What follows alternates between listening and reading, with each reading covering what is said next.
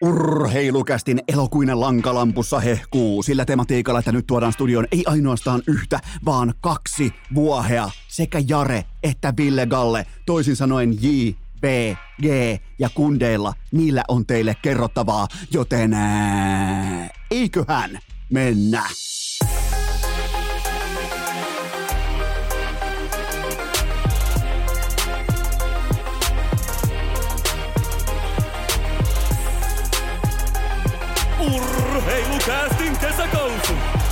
Salvoksen pihastudiossa Eno Esko, tuottaja Kove ja konttaava pikkutaavetti. Tervetuloa te kaikki! Mitä rakkahimmat kummi kuuntelee jälleen kerran urheilukästi mukaan on maanantai 7. päivä elokuuta ja...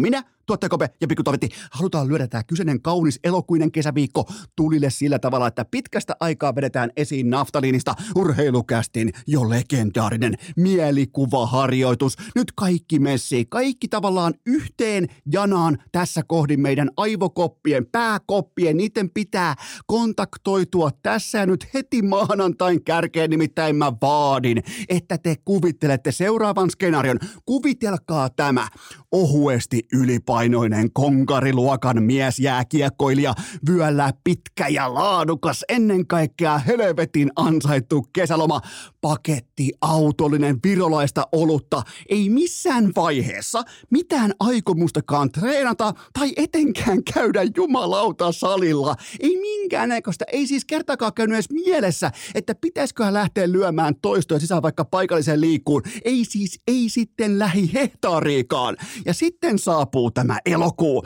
Se tulee aina jääkiekkoilijoille, varsinkin konkaripelaajille. Elokuu saapuu aina ihan täysin pyytämättä ja yllättäen kylään. Miettikää elokuun kärkeen. Kaiken tämän jälkeen, kun se virolainen pakettiauto on tyhjennetty siitä slotsin kaljasta, niin joukkueessa pidetään totta kai punttitestit lajeina. Etukyykky, askelkyykky ja totta kai syväkyykky takaa. No niin, nyt on sitten testit purkassa. Nyt on testit tehty. Kaikkihan tietää, kun tulee ihan raakana mukaan testeihin, niin kaikkihan tietää, jotka on ikinä urheilu, että sehän on se helpoin osio. Mennä vähän niin kuin tiedätkö siitä, mistä aitaa matalin. Ei mitään muuta kuin testeihin. Eihän tämä tunnu missään tulokset yllättävän hyviä. Oikeastaan ihan ok-luokan tuloksia.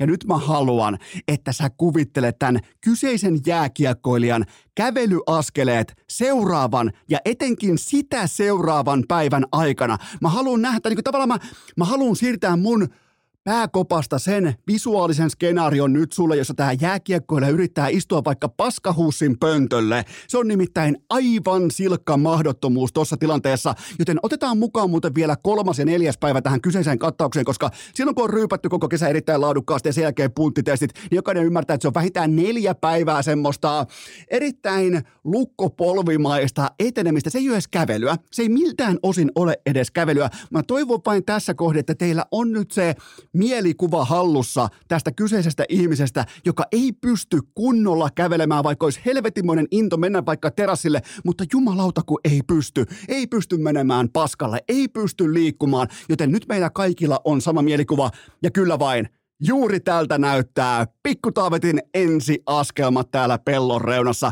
Annetaan Pikkutaavetille pienet.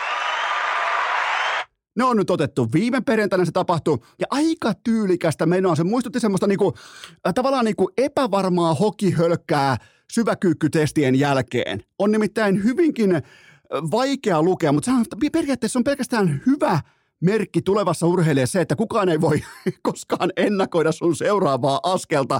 Siinä on tavallaan kaikki optiot jatkuvasti auki. Voi lentää perseelleen, voi lentää tohon niinku käsien varaa, koko ajan naurattaa, koko ajan on hupsua katella maailmaa vähän niin kuin tuosta täydestä 80, 80 sentin mitasta.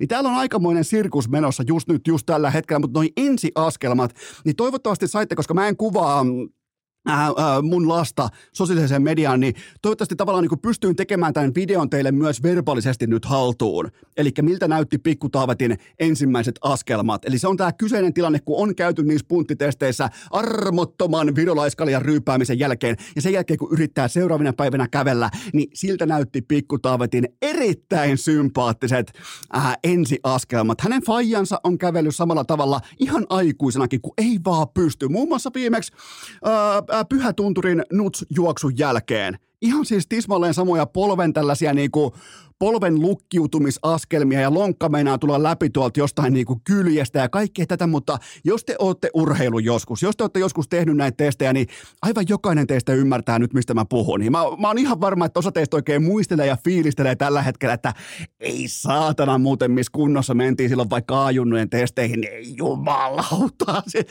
Ja osa teistä varmaan hihittelee ja naureskelee tässä kohdin myös sitä, että missä kunnossa on oltu sen jälkeen, joten ää, pikku Taavetti, Viime perjantaina päätti, että nyt kävellään, tuokaa Kononen, tuokaa Partanen saatana ja ennätys toistaiseksi kuusi askelta. Välittömästi, kun tulee kymmenen täyteen, lähtee askelmittari välittömästi kiinni tuohon ranteeseen, mutta ja koska jengi, muutenkin, totta kai jengi on todella, todella paljon kysely, että miten meillä meni isäpoika viikonloppu, niin mulla on siihen myös virallinen urheilukästi lausunto. Se menee näin. Oletteko valmiita? Hyvä. Otetaan oikein niin kuin laitan nopeasti puvun, puvun päälle. Mulla on täällä niin nopeasti tuosta, mä kävin nostaa dress, Dressmanista 18 pukua 15 hinnalla. Mä puen tässä nyt nopeasti, nimenomaan Kouvolan Dressmanista. Mä käyn puen nopeasti puvun päälle ja nyt lähtee mun äh, urheilukästin virallinen lausunto siitä, miten isäpoika viikonloppu meni. Se kuuluu näin se lausunto. Jos on tietoa ja on taitoa ja on rohkeutta ja sitä ei muilla tunnu olevan, sitä näkemystä, sitten on vähän niin kuin – velvollisuus viettää isäpoika viikonloppu. Joten siinä on tavallaan niin kuin se paketointi, miten tämä kaikki meni. Ja sanotaanko, jos, niin kuin, jos miettii tästä niin odotusarvo ajattelua tai niin kuin EV-käyrää, niin kyllä tästä taisi tulla sittenkin tuplaveen mukaan suhteessa siihen, että kuinka mä oletin, että mulla on toiminta hallussa. Joten tota, koska se on ihan selvää, että Tytskä on tämän perheen absoluuttinen MVP, mitä tulee Pikkutaavetin seuraavan muuvin ennustamiseen ja, ja sen ymmärtämiseen, mutta meni aika lailla yläkantti. Antoi, niin kuin, antoi siviilirohkeutta. Niin kuin mä sanoinkin, jos on tietoa ja on taitoa ja on rohkeutta, niin tota, siinä se on. Se on paketissa ja eka taskelma otettu ja pikkutaavetti on iskussa ja tuottajakope on hoidossa ja, ja tota, näin poispäin, mutta mm, Mennäänkö ensimmäiseen segmenttiin? Oikeastaan tänään tehdään silleen, että kun on niin laadukas vieras, on JVG studion vieraana. Jätkillä on muuten sitten Äh, mä, mä kannustan teitä aina. Mä yritän opettaa teitä, miten kannattaa. Kun silloin kun puhutaan supertähtiluokan tekijöistä, niin, niin silloin kannattaa kuunnella myös lauseiden välistä. Ei välttämättä se, että mitä sanotaan, vaan miten sanotaan. Mun mielestä JVG tekee varsin selväksi tässä vierailussa sen, että jatkuuko esiintymisura tämän kyseisen ensi lauantain olympiastadionin keikan jälkeen vai ei. Se on mulle mulle täällä studiolla, kun ne lähti, jätkät lähti golfaamaan tosta, mulla oli hyvin selvää oli mun tapauksessa se, että jatkuuko heidän uransa, aivan käsittämätön Goat-luokituksen uransa, jatkuuko se ensi lauantain jälkeen vai ei. Joten jos mä olisin niin nyt kolikon heitossa vaikka lippujen kanssa Olympiastadionille, että pitäisikö lähteä katsomaan JVGtä, niin no en sano mitään. En, en, en, en sano mitään, mutta se voi kuulkaa olla sellainen juttu, että sen jälkeen ei tarvi, sen jälkeen voi olla lippuja, mutta ei esiintyjiä, joten tota, erittäin hyvä vierailu. Siis jälleen kerran varmaan jotain semmoista, mitä JVG ei tuolla ihan normimediassa juttele.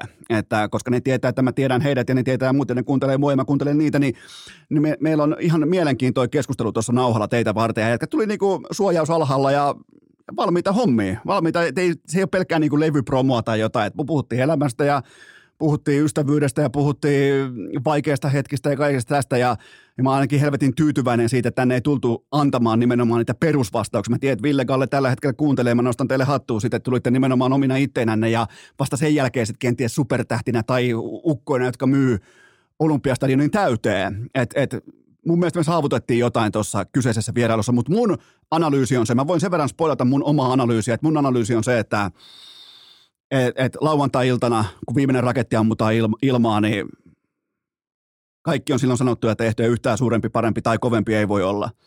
Joten tota, mutta mennään kuitenkin, mennään siihen ensimmäiseen segmenttiin tehdään tämä sillä tavalla, koska on niin laadukas vieras, niin mennään suoraan teidän kysymyksiin, mutta muistakaa kuitenkin osoitteesta hikipanta.fi varaston tyhjennys osoitteessa hikipanta.fi.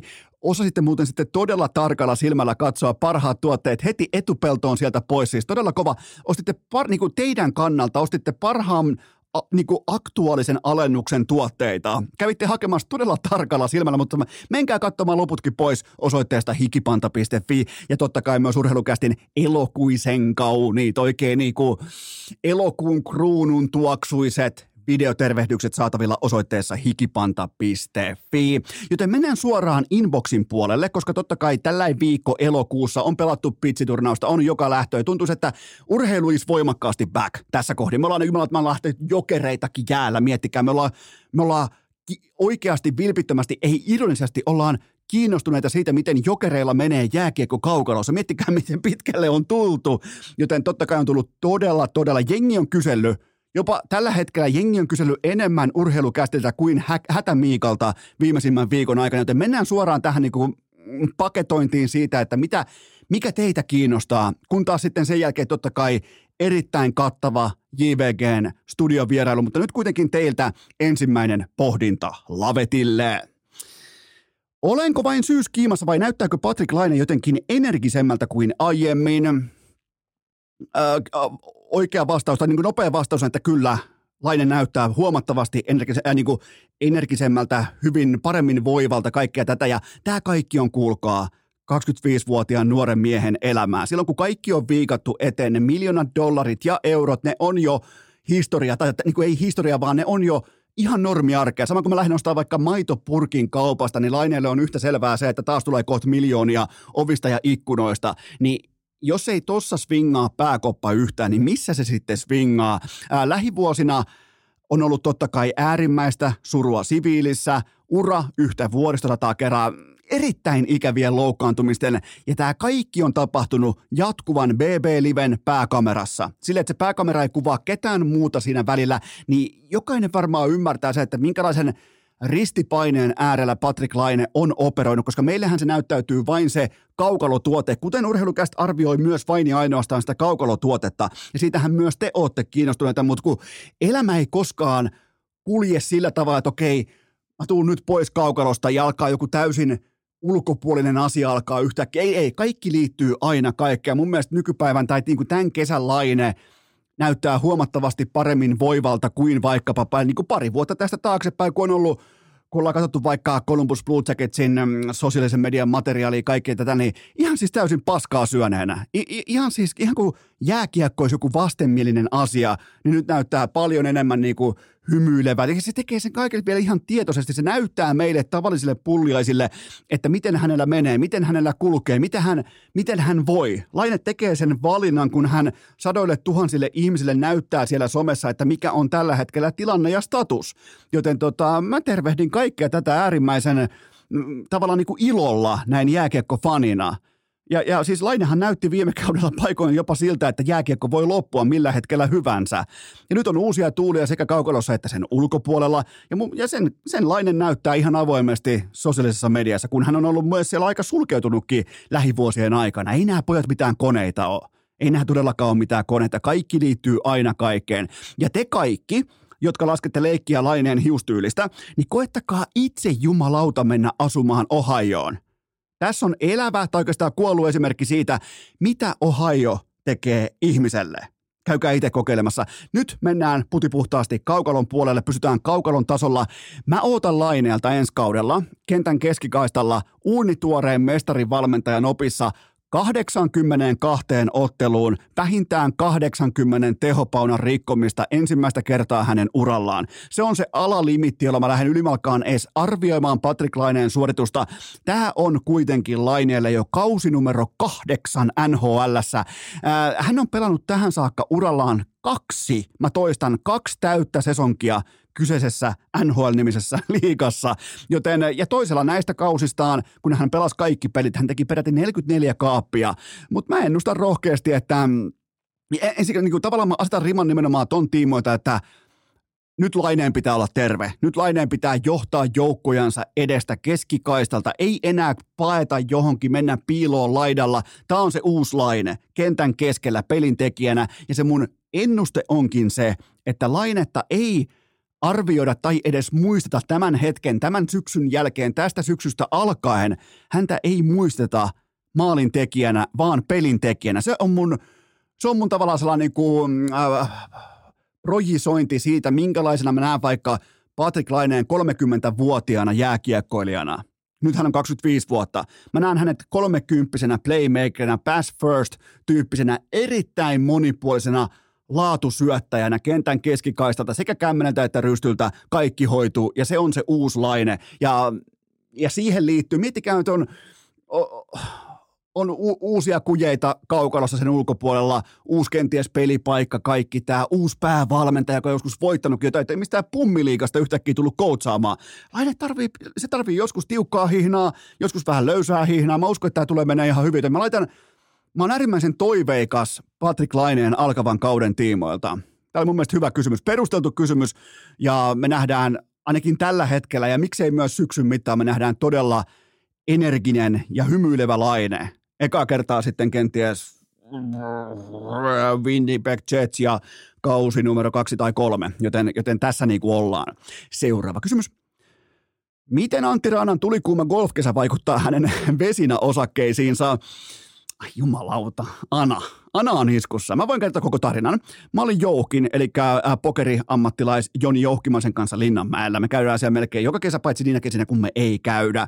Jouhki esitteli mulle sellaista golfso. En muuten hävinnyt Jouhkille penniäkään näissä äh, Linnanmäen peleissä. Taisi muuten mulle päättyä jopa kolme kaksi nämä Ää, koska me ollaan nykyään niin vanhoja ja tässä on lapsiakin ja kaikkea, niin tota, me ei lyö edes kunnon sivuvetoja enää, kun me mennään Linnanmäelle pelailemaan näitä kaikkia pallopelejä ja muita, niin, niin tota, oltiin siinä sitten syömässä, niin sen flipin muuten hävisin. Hävisin vielä sellaisen omaha flipin. Mä oon ihan varma muuten, että Jouhki on fiksannut sen kännykän omaha laitteiston silleen, että mä en ole ikinä nimittäin, kun me ollaan flipattu laskusta Jouhkin kanssa, niin mä en ole ikinä ottanut tuplaveita messiin. En siis, en yhtä kertaa. Mulla taisi joku niin varmaan kolmos pari oli mun käsi. Miettikää omahassa, kun jo, jo, veti vähintään, vä, vähintään niin kuin full housein täyteen tai jotain vastaavaa. Mutta joka tapauksessa ää, mentiin syömään. Mä maksoin. Jouki esitteli mulle siinä sellaista golf-sovellusta, josta näkee kaikkien hänen pelikavereidensa suoritukset. Mä voin vahvistaa. Antti Ranta on uusi Patrick Laine. Koko ajan golfkentällä ihan siis koko ajan jatkuvalla syötöllä, eikä poistu mummolaan kesken pelien. Ja itse asiassa ää, mä sitä ajan siirtää, mulla on sellainen muuvi mielessä, että mä siirrän Anan kesäjuhlat tuohon Messilän golfkentälle, niin tällä hetkellä on olemassa erittäin merkittäväkin sauma sen puolesta, että Ana saapuu huomaamattaan paikalle, koska se jyystää noita kenttiä jatkuvasti. Ana viimeisimmässä The Openissahan veljeä vastaan Antti Raanta miinus neljä velipoika plus kuusi. Onko tämä jopa, jos käytetään niinku tavallaan tällaista niinku historiallista sointua, niin onko tämä tavallaan jopa veljen murha? Miinus neljä vastaa plus kuusi. Herra Jumala. Eli vastaus itse kysymykseen Antti Raanan vesinäosakkeet ei ole koskaan ollut korkeammalla. Urheilukästä ensimmäisenä uutisoi Antti Raanta kiinni voimakkaasti vesinätrofissa. Tähän kohtaa pieni tauko ja sitten jatketaan. Urheilukäst! Mielenkiintoinen koikun viikset ja pata. Se on kuulkaa testikausi urheilukästissä. Eno Eskola on teille tehtävä. Kuvittele mitä tahansa internet-osoitetta ja mun duuni on arvata, että mitä osoitetta sä kuvittelit. Joten kolme, kaksi, yksi. Sä kuvittelit osoitetta elisa.fi kautta urheilukääs. Tämä tässä on totta kai maksettua kaupallista verbaliikkaa ja sen tarjoaa Elisan verkkokauppa. Koko tämän viikon kuulokkeita ja kaiuttimia alennuksessa vain teille elisa.fi kautta urheilukääst. On Sennheiseria, on Applea, on kuulokkeita ja totta kai myös JBLn oikein kunnon jötiköitä, kannettavia kaiuttimia. Käykää katsomassa koko Eno Eskon kat kattaus teille osoitteessa elisa.fi kautta urheilukääst. Tähän kylkee myös toinen huippunopea kaupallinen tiedote ja sen tarjoaa liikkukuntokeskus. Nyt tarkkana Espoonlahti. Teille, nimenomaan teille siellä, kun kenenkään muun ei tarvi kuunnella Espoonlahti. Teille aukeaa sinne tänään maanantaina upo uusi liikku kello 15.00 alkaen ja mikä parasta liittyminen sekä vielä kylkeen yksi kuukaus treeniaikaa, vain ja ainoastaan 9 euroa. Miettikää vain ja ainoastaan 9 euroa. Sä säästät suoraan liki 60 euroa. Aivan kaikki infot, joten nyt saadaan liikkeelle Espoonlahti. Kaikki infot ja toistot sisään osoitteessa liikku.fi. Pimpelipom! Ai jumalauta, se on kuulkaa hätätila urheilukästin studiolla tässä ja nyt nimittäin Eno Esko hetki sitten Antti Raanta-osiossa päätti kaikkien kesän, koska sehän on syksyn merkki urheilukästissä vuosi toisensa jälkeen, että kun pystyy liittämään sanat Antti Raanta ja Vesina ehdokkuus, Vesina taistelu tai jopa Vesina spekulaatio, niin se on syksyn merkki, joten tervetuloa syksy. Tästä alkaa muuten sitten syksy, koska nyt on mainittu eka kertaa enemmän tai vähemmän jopa puoli vahingossa Antti Raanta ja Vesina jälleen kerran samassa kontekstissa, niin se on syksy. Joten kesä GG-chatti oli ihan jännää, oli hauskaa. Mennään kohti syksyä, mennään kohti ruskaa ja paskaa ja loskaa. Mä oon siihen kaikkeen valmis ja nyt teiltä seuraava kysymys pöytään. Millä mielin muistelet ikätoverisi Sami Lepistön uraa?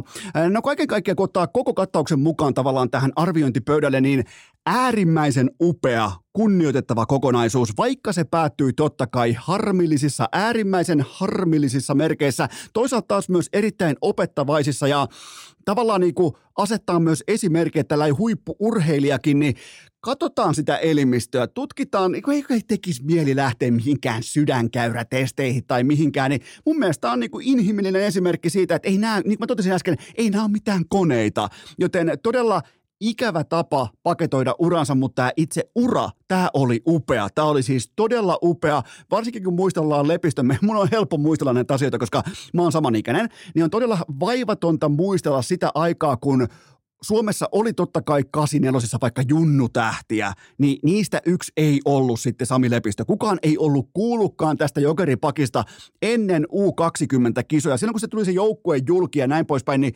jopa niinku pelitoveritkin ja tämän 84 ikäluokan pelaajisto joutui katsomaan, että kuka vittu toi on toi lepistö tuolla. Joten se tuli ihan puskista ja verrattain heittomerkeissä vanhemmalla iällä siinä kohdin mukaan ja se ei myöskään sen jälkeen katsonut taakseen, joten tota, hyvin mielenkiintoinen tavallaan saapuminen skeneen, koska kyllähän silloin pystyy sanomaan jo, että okei, okay, Filppulas tulee varmaan jotain, okei, okay, Saan Bergenheimista tulee varmaan jotain. Ei kukaan koskaan missään olosuhteissa puhunut sanakaan mistään Sami Lepistöstä en ole varma, oliko edes Pohjolan leirillä tai mitään muuta vastaavaa, ikään kuin Pohjolan leirillä olisi mitään merkitystä ylimalkaan pelaajan uran tiimoilta yhtään mihinkään suuntaan, mutta, mutta erittäin mielenkiintoinen tavallaan tämä alku. Ja NHL Lepistö, mun papereissa Lepistö, mun arvion mukaan Lepistö ei oikein missään vaiheessa tiennyt, että mitä hän haluaa olla. Se oli tietenkin, se oli eräänlaisen tämmöisen uudenlaisen tähtiaikakauden nousua, sosiaalinen media, etenkin Twitter, Lepistö yritti olla siellä tähti, kaukalossa ihan siis tavallaan niin kuin sitä pyöritettiin kuin lakanaa siellä, mutta somessa kulki. Ja mä en oikein ihan aina saanut tarkalleen kuvaa siitä, että mitä Sami Lepistö haluaa olla. Siellä oli samoissa kuvissa ja piireissä ja baareissa oli Paul Bissonetteja ja kaikkea tätä, niin, niin fakta on se, että pelillisesti kun mennään sinne kaukaloon, niin Lepistöllä ei ollut missään vaiheessa NHL mitään käyttöä. Tämä ei ole mikään kritiikki, tämä on ihan Tämä on dokumentoitu fakta siitä, että sinne ei riittänyt. Ei nopeus, ei voima, ei mikään osa-alue, koska silloin se ei pysty ottamaan sitä YV tai kiekollisen pakin vaikkapa YV-roolia tai merkittävää tehtävää itselleen tuolla niin kuin erikoisosaamispaketilla, niin sulla ei mitään käyttöä. Se on ihan kylmä fakta, että peruspakkina Sami Lepistö NHL, niin silloin varmaan maailmasta löytyy kuitenkin tohon aikaan varmaan 500 parempaa pakkia. Saattaa olla yläkanttiin heitetty, mutta antaa kuvan siitä, että ne minuutitkin, mitä hän tuolla sai useamman kauden mitassa, niin ne tuli vähän niin kuin lahjana pöydälle. Ei siellä ollut mitään käyttöä missään vaiheessa. Nyt tulee erittäin iso mutta. Tulee jopa niin kuin tripla mutta. Mutta, mutta, mutta sitten mun mielestä alkaa yksi uljaimmista lätkätarinoista lähivuosina Suomessa. Nimittäin Lepistö louhi itsestään KHL aivan koko sarjan kärkipakeista, siis ihan sinne kärkipakkien joukkoon. Ja odotusarvo tälle oli etukäteen lähinnä nollan tuntumassa. Mä en oottanut mitään. Jekaterinburgissa ja Ufassa ja sitten totta kai myös Jokereissa erittäin väkevää perusjääkiekkoa. Nimenomaan sitä, mikä ei NHL toiminut. Hän nosti itsensä huomattavasti paremmaksi pelaajaksi KHL. Eikä nyt, nyt ei verrata sarjoja, vaan absoluuttinen taso oli Lepistöllä korkeampi Euroopassa kuin koskaan Pohjois-Amerikassa. Ihan siis koko Euroopan huipputasoa. Ja, ja, ja muistakaa, että Lepistö oli u, niin kuin heittomerkeissä uuden uransa alkaessa 28-29-vuotias. Tämä on tärkeä muistaa. Ensinnäkin tuli tavallaan niin kuin ura alkoi joskus parikymppisestä silleen, että nousee kohti tähteyttä tai niin kuin 84 edes eturiviä. Hän oli suurin piirtein 19-20-vuotias siinä vaiheessa. Ja silloin kun hän kävi kirkkaissa valoissa, siellä ei tapahtunut mitään, mutta sitten kun meni KHL, pystyi löytämään kokonaan uuden tason, sanotaanko 28-29 ja siitä eteenpäin. Mun mielestä se on hatunnoston paikka. Nimittäin siinä on luotu nahkaa. Siinä on ainakin ymmärretty se, että mitä haluaa olla, mitä kykenee olla. Joten tota, nyt Lepistöllä on kokemuksia, henkistä pääomaa, todella tuntuvasti taloudellista pääomaa ja la, mun mielestä todella kattava myös ja vilpitön lajiperheen arvostus. Se löytyy Lepistöltä, joten mä oon myös ihan varma, että Lepistö menestyy myös seuraavassa intohimossaan. On se sitten mikä tahansa. En tunne kaveria yhtään enkä tiedä, mistä hän haaveilee seuraavaksi, mutta mä oon ihan pommi varma, että tulee tässä asiassa menestymään, joten upea ura ja erittäin pidetty ja rakastettu ja arvostettu pelaaja kanssapelaajien silmissä, joten onnittelut Sami Lepistölle upeasta urasta, vaikkakin mä oon matkan varrella sitäkin uraa joutunut kritisoimaan, muun muassa vaikka NHL-otteiden osalta. En ota sanakaan pois. En siis en yhtäkään sanaa. Sen takia kävinkin ne vielä tuossa vielä kerran läpi. En puukkohengessä, vaan todetakseni vaan, että se NHL-keikka meni ihan pituiksi. Se potentiaali oli paljon korkeammalla, mutta enää ei ole, niin kuin, nyt on ihan täysin tarpeetonta katsoa sinne. Mä oon vaan aina ihan rehellinen sen tiimoilta, miten mä arvioin vaikka jonkun pelaajan ammattisuoritusta. Siitä on kyse. Seuraava kysymys. Onko Ilari, Ilari Mellart oikea mies kantamaan IFK C rinnassaan? Ehdottomasti jylhä, uskottava, tasaisen varma, aikuinen ja niin kuin tavallaan oma peruskallio IFKlle. Nimenomaan näin. Just näin valitaan kapteeni. Mun mielestä ihan täydellinen kapteenivalinta ja olisi pitänyt olla kapteeni jo viime kaudella. Ää, mikäli luodaan katsaus isompaan kuvaan, niin mun mielestä on todella oleellista, että suurimman ja kauneimman, merkittävimmän seuran kapteeni puhuu avoimesti ja intohimoisesti avoimen SM-liikan puolesta. Siinä missä sellaisesta SM-liikasta, missä kilpaurheilu on keskiössä. Nimenomaan, että IFK haluaa sitä, Melart haluaa sitä, ympärillä on jo kiekkoespoota jokereita. Siihen ei lyödä mitään parrikaadeja eteen, vaan niin kuin paikallisvihollisellekin sanotaan, että hei, ovi, että nyt ovi auki, me, me, me tarvitaan teitä. Niin mun mielestä on vahvaa viestintää, mun mielestä on todella älykkäälle ihmiselle annettiin, aikuiselle ihmiselle, perheen isälle laitettiin se rintaa ja mä oon tismalleen valinnasta samaa mieltä. Ehdottomasti samaa mieltä. Seuraava kysymys. Onko Petteri Lindbom viimeinen betoniporsas GM Salmelaisen mestaruusparaatiin? Mä pidän tätä koko kesäkauden kovimpana yksittäisenä hankintana. Ei, ei siis kenties yhtä iso nimi tai taikuri kuin vaikka Jori Lehterä, mutta juuri näiden pelaajien voimin voitetaan maalis-huhtikuussa jääkiekkootteluita, joita jolloin myös SM-liigassa on jotain merkitystä sillä, että kuka niitä voittaa ja kuka häviää. Joten mun mielestä on ihan täysin fantastinen hankinta. Mä en siis nähnyt lainkaan etukäteen skenaariota, että tämän tason pelaaja saapuisi kotimaiseen kiekkoliikaan tässä nykyisessä tilanteessa, mutta toisaalta mä ymmärrän kanssa isänä myös syyt erittäin hyvin tälle saapumiselle, joten aivan helvetin kova hankinta. Mutta otetaan kuitenkin sykkeet alas. Otetaan sykkeet alas, ihan rauha. Mä katson Polarista. Noin, 88. Tämä on kuitenkin jumalauta IFK puolivälierissä kuudessa ulos. Todistakaa mut vääräksi. Puolivälierissä kuudessa ulos Helsingin IFK ensi keväänä. Ja annetaan myös pien kotitehtävä kiekkokansalle. Oletteko valmiita? Etsikää Aaron Kiviharjulle Edarin pakistosta semmoi 14-16 minuuttia peliaikaa per ilta. Onnea tehtävään. Haluan toivottaa myötätuulta ja tsemppiä. Joten tota, tulee olemaan mielenkiintoiset ajat myös, mutta täytyy kyllä sanoa tuosta kiviharjusta, kun se kantaa Edarin paitaa tai jossain pressineessä tai jossain, niin herra Jumala, kun on kypsä ja älykäs jätkä. Ei voi olla, mitä se on, 17. Mitä kiviharju, se on 17-vuotias. Mä sanoisin, että se on 27. Sillä on 300 tonnia asuntolainaa ja kaksi lasta. Se on valmistunut diplomi-insinööriksi Otaniemen vanhasta teknillisestä korkeakoulusta. Se, toi jätkä ei ole 17, se on 27. Ei mene läpi. Näyttäkää passi. Näyttä, vähän niin kuin Kovatsukille aikoina, näyttäkää passi. Kovatsukki muuten ei ikinä ollut 83. Se oli vähintään niin kuin joku 7-7 tai vastaavaa seuraavaan kysymykseen. Missä se on? Se on tuossa. Nostaako Forssan suuppareiden kasvatti Tuomas Suoniemi Kiekko Espoon SM-liigaan jo tänä syksynä?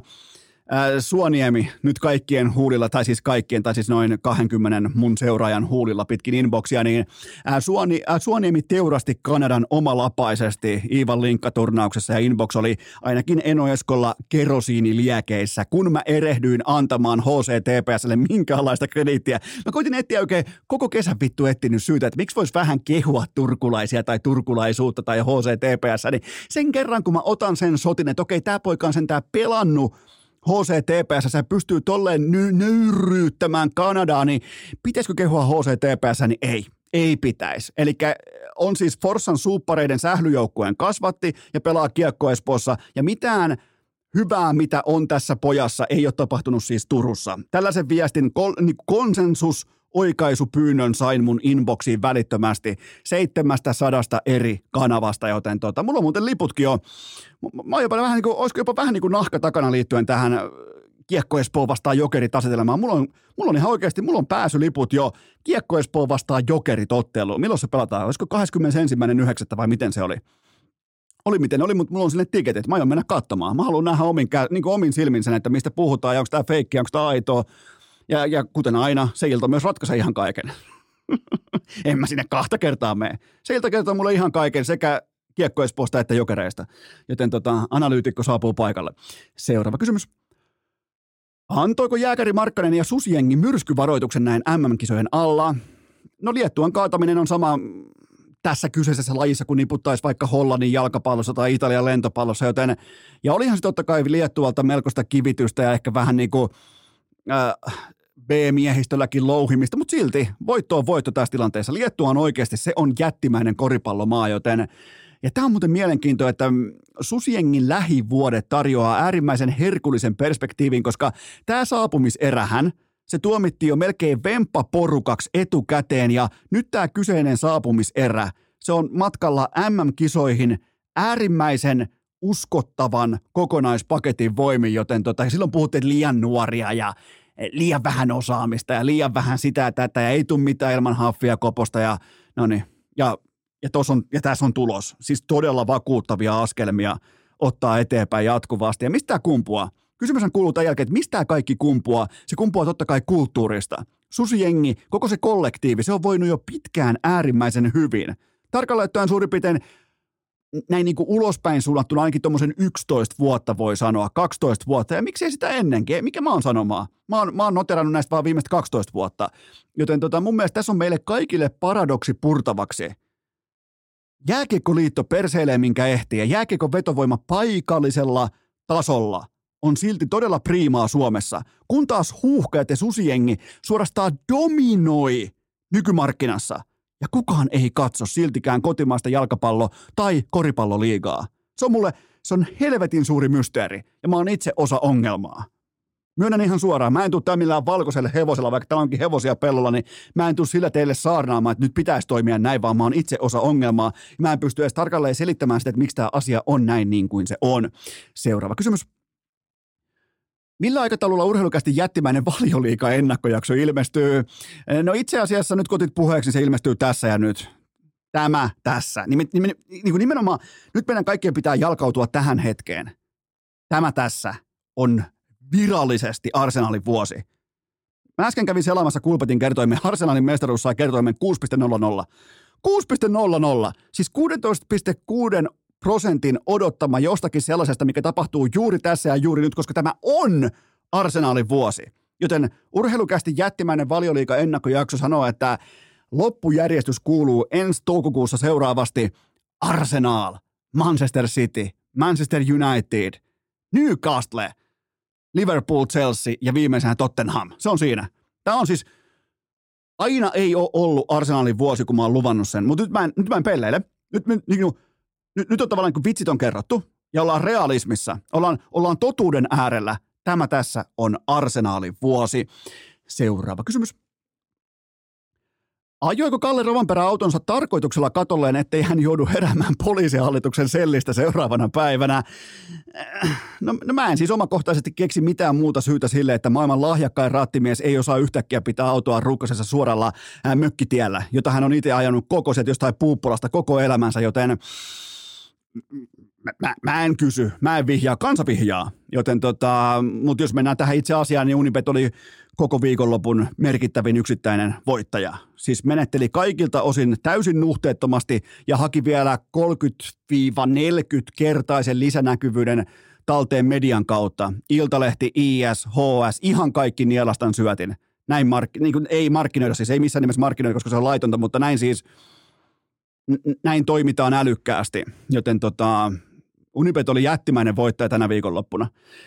Ja, ja kukaanhan siis, ja kukaan ei olisi enää voinut ikinä arvata, että mitähän Kalle Lippalakin kohokirjaimen kohdalla lukee, kun siinä on kaikille, kaikille siis vielä peittävä niin kuin tällainen Unibetin teippi päällä. Kaiken peittävä Unibetin teippi. Mä voin paljastaa teille, että tällaisia teippejä tehdään oikeasti muun muassa. Mä oon ollut vierestä katsomassa, kun näitä tehdään aikoinaan. Se ei muistaakseni, jos Tanskassa tai Saksassa ei saanut näkyä mitään – olisiko ollut pelaamiseen, tupakkaan tai alkoholiin liittyvää niissä autoissa, ei saanut olla mitään, niin nämä peliyhtiöt tekee omansa niin värisiä teippejä, ihan siis tismalleen oman brändikirjansa mukaisia teippejä. Joten tota, jos ihmettelet, että mistä löytyy yhtäkkiä noin kirkkaan vihreätä teippiä, niin se on Unipetin omaa teippiä. Ai että. Kaik, tätä on kaikkea on erittäin mielenkiintoista seurata silloin, jos edes vähän niin kuin alusta tietää, että mi, miten tätä peliä, niin kuin, miten noi pelaa tuota peliä tuolla ja kaikki tämä, mutta on todella äärimmäisen laadukas viikonloppu, toisin kuin kellään kotimaisella rallikuskilla, joten, mutta tota, jos mietitään rallia, Jyväskylän rallia näin muuten, niin voiko tavallaan mielenkiinto kuolla mihinkään muuhun lajiin samalla tavalla? Otetaan vaikka esimerkki elokuvamaailmasta – mikä on, mikä, ainakin, mikä on mun mielestä vahvan leffan merkki? Se on se, että se kantaa oman vetensä, vaikka koko päärooli leikkaisi pois. Sieltä löytyy taustalta osaamista. Kun taas rallista ottaa päänäyttelijän pois, jää vain historia, nostalgia ja humalaiset kainalopierut jäljelle. Se on rallin ongelma. Ilman Kalle Rovanperää. Mä totesin, mä olin vielä Käärien keikalle menossa perjantai-iltana. Mä katsoin kännykkää, aha, Rovanperä ajan ulos siihen loppu, ja ehkä ajakaa vaikka ympyrää tai pukeutukaa vaikka Unibetin vihreäksi palloksi ja menkää pu- ihan siis ihan sama, mutta siihen loppu mun rallin seuraaminen. Joten tota, mä haluan kuitenkin lopettaa tämän mun ralliraportin iloiseen nuottiin. Jari-Matti Latvala, siis jumalauta, mä paheksuin ja mä lähin se kärki eellä käsittelemään tätä asiaa, että Latvala tavallaan tekee hallaa rallikulttuurille, mutta jos oletetaan, että koko rallikulttuuri on ihan täys vitsi, koska se on yksi tai korkeintaan kaksi relevanttia sekä kuskia että tallia, niin jos Jari-Matti Latvala on ja jos ralli on hänelle nimenomaan se ajaminen, se on noin merkittävä ja iloa tuova asia. Perun kaikki mun puheet. A- ajakoon vaikka jokaisessa kisassa. Siis noin nahka takana, lapsen intoa täynnä, kertomassa jostain mutkasta sekä englanniksi, suomeksi että todennäköisesti myös ruotsiksi, niin, niin menkööt. Siis todella autet. Ja, ja toi viikonloppu antoi myös tietynlaista kuvaa siitä, että minkä takia Jari-Matti Latvalaa rakastetaan, siis rallipiireissä, mediassa, ympäri pelikentän, koska onhan tos, olihan siis ihan käsittämätöntä intoa tuossa touhussa. Ja mä haluan kehua myös Maikkarin TV-tuotetta, etenkin Tomi Tuominen. Siellä oli omaa kitaraa mukana, siellä oli torvisooloa, porilaisten marssi oli tilattu, siis todella kovaa kamaa. Ja unohtamatta tietenkään äh, Ylen fantastista ralliradiota Mikke Suopuron ja Henri Haapamäen johdolla, joten itse asiassa nyt oikein niin kun lähdetään leikkaamaan tätä ankaraa lihaa halki, niin se kauniiseen filen muotoon, niin niin voidaan lähteä siitä liikkeelle, että rallin mediatuote on monin verroin laadukkaampi kuin itse laji. Se on myös kilpailumpi muuten, Maikkari ja Ylen välillä. Ei, ei tuossa lajissa ole minkäännäköistä kilpailua. Se on Rovanperä tai Boost koko ajan. Ja mun omakohtainen, Rovanperästä puheen ollen, mun omakohtainen koko viikonlopun hetki oli se, että mä vastaan otin videoterveiset asentaja Ansilta. Ai saatan, oikein vähän kuin kylmät väreet. Asentaja Anssi lähetti terveiset videolla mulle, joten tota, kyllä kato tälleen, kun on näitä, mä, mähän siis pitkään kannustanut kaikkia huoltajia ja sellaisia taustasankareita, niin tota, mun mielestä asentaja Anssi osuu tähän kuvastoon äärimmäisen kauniisti. Ja, ja tota, kun sen nikki vielä ig on asentaja Anssi, niin kenenkään ei tarvitse perää kysellä erikseen sitä, että mitä hän Anssi tekee. Se asentaa. Ottakaa mallia. Täällä ollaan vahvasti tiim asentaja Anssissa. Seuraava kysymys. Joko olet kiinnittänyt Vilma Murron tekemään podcastia urheilukästin siiven alle? Viimeiseen viikkoon muuten tuli ihan täysin posketon määrä Vilma-ylistystä inboxiin mulle, että tota, ja niin tuli sitten Vilmallekin, että hän sanoi, että olisiko ikinä tullut tähän malliin nimenomaan mediaan liittyvistä tehtävistä tai mm, niin kuin esillä olosta, minkä lähellekään mitään vastaavaa, joten tota, mutta mä kysyn teiltä, mihin kaikki lopulta perustuu nimenomaan, että Vilman, te olette nyt todennut ja numerot sen mulle sanoo, sitten ei tarvitse keskustella, että tämä vierailu oli onnistunut, niin mihin se kaikki perustuu? Se perustuu siihen, että se kaikki aina on sen vieraan päätettävissä, tässä tapauksessa Vilman päätettävissä, että miten hän itsensä studiolle tuo. Tuleeko sieltä brändiään varjeleva supertähti vai rempseä ihminen, joka nyt sattuu harrastamaan vaikka yleisurheilua? Vilma teki täysin tietoisen valinnan, kun hän halusi puhua juuri teille tähän tapaan. Hän tavallaan niin kuin esitteli itsensä uudelle yleisölle kokonaan uudella tavalla. Se oli helvetin mielenkiintoista. Ja, ja, ja huomaatteko vaikutuksen? Mä, mä uskallan lyödä vetoa sen puolesta, että aika merkittäväkin osa teistä on jo katsonut, että milloin vaikka Budapestissa hypätään naisten seivästä ja mikä on tällä hetkellä vaikkapa naisten seipään tulostaso. Asioita, mistä sä et välttämättä kaksi viikkoa sitten tiennyt mitään. Joten tota, se tekee tästä Vilman vierailusta nimenomaan, että se kävi hakemassa tuplaveen mukaansa, eikä ainoastaan laittanut sitä siihen nimensä eteen, vaan, vaan siis todella merkittävä tuplavee Vilma Murrolle tästä vierailusta. Ja eikä tämä ole mitään ra- tähtitiedettä. Ei, ei, ei kenenkään tarvitse istua missään säkkituolella tuijottamassa brändinrakennuskonsultin PowerPoint-esitelmää siitä, että miten mennään vierailuksi. Ihmisiä kiinnostaa elämänmaku. Podcast on sille ylivertaisin alusta. Teitäkin kiinnostaa se, että kuinka paljon pikkutaavetti ottaa vaikka askelmia ensi viikolla, tai oppiko se vaikka tekee takaperinvolttia. Ja, ja tähän niin tavallaan tämän näyttää toteen tänään myös JVG. Ei ne tullut samalla tavalla tänne, kun ne menee vaikka radio promoomaan uutta levyä tai jotain vastaavaa. Täällä on ihan eri kaksikko askissa, koska mä en, näiden jätkien kohdalla mä en antaisi hevonpaskan mennä läpi. Seuraava kysymys. Mistä tämä Anni-Mari Korteen teutarointi pitkin finaalilähtöjä ja sosiaalista mediaa johtuu? No tavallaan lähtökohtaisestikin jo harmittaa ylimalkaan koko case Anni-Mari Korte, koska se tietyltä osin myös halveeraa huippurheilua, mutta tämä kertoo siitä, että ei hän kestä henkisesti sitä tilannetta, jossa hän on urheilullisesti epärelevantti. Mä ymmärrän, mä ymmärrän Kortetta täysin.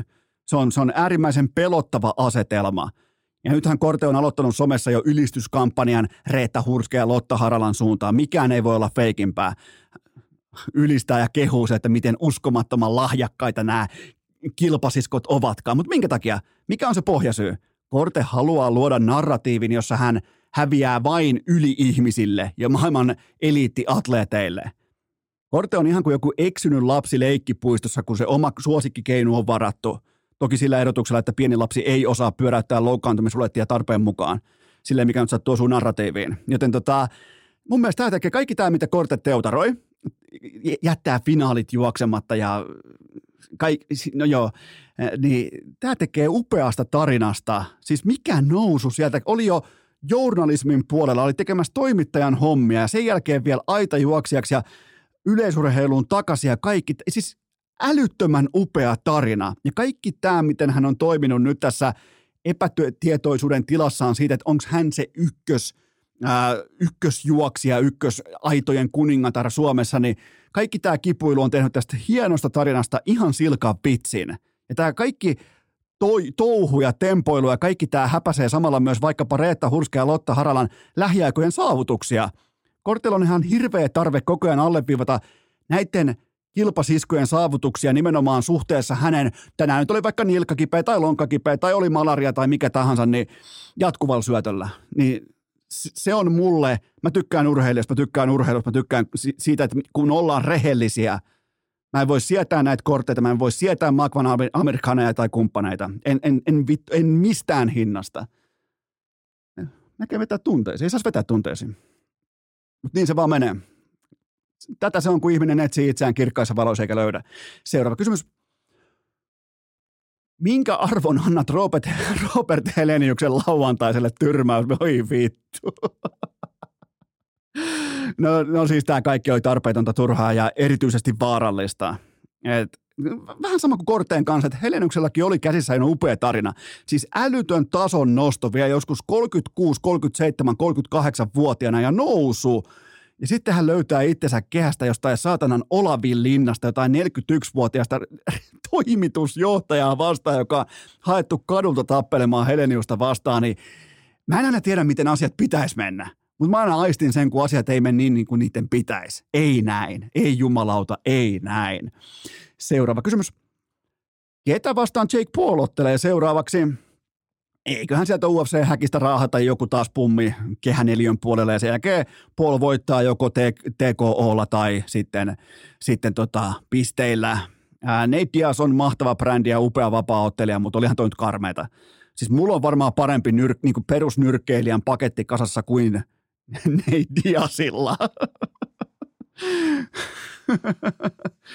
Joo, mutta mä en olekaan 209 miehiä, mutta, tota, mutta ei, ei, ei tästä niinku, ei, ei. Mut, mut siis viihdebisnes on viihdebisnestä ja menkö, menkö sekä Helenius että Jake Paul, mutta olihan tämä niinku kaiken kaikkiaan aika arvoton näytelmä.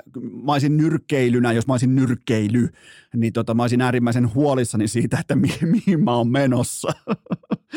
Helenius vetää jotain toimaria vastaan jossain Itä-Suomessa ja Jake Paul ottelee Nate Diazia vastaan, joka on pilvessä siellä hakee giljotiinin kuristusta, niin, mutta eiköhän sieltä tule joku Jorge Masvidal tuu seuraavaksi hakemaan tilinauhan. Masvidal taitaa muuten olla jo vähän rahaa, että se ei välttämättä tule hakemaan, ne tulee, kaikki tulee hakemaan tilinauhan pois, koska Jake Paul, se on pankki, se on pankki, se on kävelevä pankki, se on todella arvokas mediabrändi, joka nyt sattuu myös harrastamaan nyrkkeilyä. Toi kaikki on tosi tehokasta ja se dollarilla on arvonsa. Seuraava kysymys. Kuka on vuoden urheilija 2023 ja miksi se on Iivari Vihanto? Piti oikein katsoa, että kuka vittu on Iivari Vihanto, mutta tuoltahan se löytyy. Vihanto on siis kova pallon nakkelija. Vihanto innostui hieman nakkelemaan pesäpalloa tuossa viikonloppuna All-Star-tapahtumassa ja hän heitti tutkaan ujot 162 kilometriä tunnissa. Ja nyt ei sitten mitään muuta Iivari, Iivari Ipe. Ipe, jos sä kuuntelet mua, nyt välittömästi jo tänä maanantaina pesäpallovarusteet myyntiin osoitteeseen tori.fi tai jopa tuliin. Sitten kotipihan syöttökumpu ja lounas ravintolasta va, niin kuin sellainen varastettu peltitarjotin ja se on siinä, sä et tarvi mitään muuta. Siihen satamailista fastballia koko syksy ja talvi ja keväällä baseball-hattua päähän. Jos pystyt syöttämään yli satamailista fastballia, sulla on duunia se on pommin varma juttu, joten nyt se lapio käteen, se kumpu siihen tikkiin, sitten otat peltitarjottimen, se on suurin piirtein saman näköinen kuin se pitching zone, ja se on siinä. Sä et tarvi mitään muuta. Ja sen jälkeen Jenkkiis tulee käymään hakemaan, mä en tiedä missä, missä Iivari asuu. Iivarit varmaan asuu jossain Pohjanmaan lakeuksilla. Ihan pommi varmasti asuu jossain, missähän se asuisi? Jossain Seinäjoen kupeessa – Ilmajoen Seinäjoen välissä asuu Iivari Vihanto, niin sinne tulee Yorkista Bannerin vanhalla yksityislentokoneella tulee hakemaan Iivari Vihanno, joka syöttää yli sata mailia jatkuvalla syötöllä, niin tulee hakemaan Jenkkiisiin pelaamaan. On muuten vahva jakso mennessä. Seuraava kysymys. Tämä on nyt pakko selvittää. Kenet olisit ottanut mukaasi Amazing Raceen? no, mä lähden siitä liikkeelle niin tavallaan poislukevalla taktiikalla, että että melkein voisin lähteä kenen tahansa muun kanssa kuin Lärvisen tai Kääriä, mutta jos katsotaan muiden ohjelmien piiriin, niin selviytyjiä mä ottaisin Virkkusen. Siis miettikää sitä viihdearvoa. Elossa pysymisen elinehtona on siellä autiosaarella tulenteko. Ja mulla on Virkkunen siinä vieressä tekemässä sitä tulta. Ai jumalauta, mutta tähän itse kysymykseen mä myönnän heti kärkeä, että mä en ole katsonut jaksoakaan Amazing Racea. Ää, ja mä en tiedä siitä juurikaan mitään tai miten, mitä siinä tehdään, mutta äh, kyllähän mun valinta nyt olisi ehdottomasti kerran kerrasta Mika Aaltola. Jokaisen onnistuneen tehtävän jälkeen Aaltola julkaisee jossain Svindhufin museolla, että jos on tietoa ja on taitoa ja, ja, ja on rohkeutta ja sitä ei muilla tunnu olevan. Vittu, siinä olisiko raskas jätkä lähtee. Joten mun valinta on ehdottomasti Mika Aaltola, ulkopoliittisen instituutin suurjohtaja. Ollut, ollut relevantti yhteensä 18 kuukautta ja se kuvittelee, että se voi tulla suoraan takki auki pressaksi. jos ei Putin, se saatanan hullu kalju Hitler, jos ei se olisi hyökännyt Ukrainaa, niin kukaan ei tietäisi, kuka on Mika Aaltola. Mutta ei, jos on tietoa ja on taitoa ja rohkeutta. No, mutta mekin saisi jopa ASMR-osion tästä. Seuraava kysymys. Kantoiko kääriä oman lypsymaitonsa Heinolan navetassa perjantaina? Ää, Multamäki Fest keskellä peltoa, siis oike, niin kuin ihan oikeasti keskellä peltoa, se ei todellakaan pettänyt. Semmoinen ukkoshaudekkeli ja varmaan 40 astetta navetassa lämmintä ja kääriä veti koko tuvan aivan täysin tappiin ja ää, pikkutaavetti oli mummin kanssa mukana ja ne oli siellä niin kuin alueen siellä kaukana ja pikkutaavetillakin oli hauskaa, mummilla oli hauskaa, mummi sai käärien kanssa kaverikuvan ja mä veikkaan, että se on tänä maanantaina aika kuuma äh, mummoliikan torikahvi-aihe siinä, kun käydään tavallaan viikonlopun ja viime viikon antia läpi, niin, niin tota, mä luulen, että Kääriän kaverikuva on nyt esitelty ja näytetty kaikille tässä, koska noiden mummojen keskuudessa niin Kääriähän on todella, todella kovaa, kuumaa valuutta, ja miksi ei olisi, mutta ää, tota, ainoa red flagi mun kotikaupungille on se, että mm, Normaalisti tuossa vieressä on nimittäin tuossa Multamäki Festin vieressä on sellainen paikka kuin Kunttis aikoinaan. Kunttiksen disko oli ehkä pelottavin yksittäinen tekijä, mihin ihminen voi joutua, niin, e, niin ihan pelkästään jo sitä perinnettä kunnioittaen, niin mä näin nolla tappelua. Mä, mä, mä, Mulla oli pakko kysyä ihmisiltä vähän niin kuin passia, että ootteko te oikeasti Heinolasta, kukaan ei tapellut? Mitä ne siellä tekee? Mitä heinolalaiset tekee? Festareilla, kaljan kanssa, kalja on loputtomasti ja kukaan ei tapellut. Onko Heinolasta tullut soft? Mä en kysy, lahtelaiset kysyy, mutta, mutta siis normaalisti kun mä olin nuori, niin tuolla olisi pelkästään ton mun aikana, kun mä olin siellä Mä olin siellä varmaan kaksi ja puoli tuntia yhteensä, kolme tuntia. Niin tota, siinä olisi niinku nuljattu ja muhjutettu varmaan tuommoisen neljä-viisi kertaa riippuen siitä, onko kellään painimolskia mukana ja kunnon trikoita. Joten tota, ei yhtään tappelua. Me jäi muuten pohtimaan myös tuon keikan jälkeen koko kääriän puukkaamista tonne. Ja mulla on vähän sellainen tuntuma, että äh, se meni tällä tavalla. Kuunnelkaa tarkasti. Kaikki varmaan kiinnostaa ihan vitusti JVG-vierailun alla mun, mun skenaario, mutta mulla on sellainen vipa, että Multamäki Festin pääjohtaja Teppo Nipuli yritti itse asiassa ostaa sinne maatilalle sellaista laitetta, joka paaluttaa heinää sadonkorjuun aikana, eli elokuussa – hän meni Googleen, eihän kukaan heinolainen, varsinkaan kirkonkylältä, ei osaa käyttää Googlea. Hän kirjoitti siihen kääriä. Se laitteen nimi on kääriä, joka tekee niitä heinäpaaloja. Nimenomaan niitä tiukkoja myttyjä. Se tulee kääriän voimin, se kyseinen paali sieltä. Niin tota, hän kirjoitti, eka kerta meni kirjaston koneelle vielä, käytti Googlea ja laittoi siihen kääriä. Ja eka klikki, sieltä tilaa elokuuksi itselleen kääriän.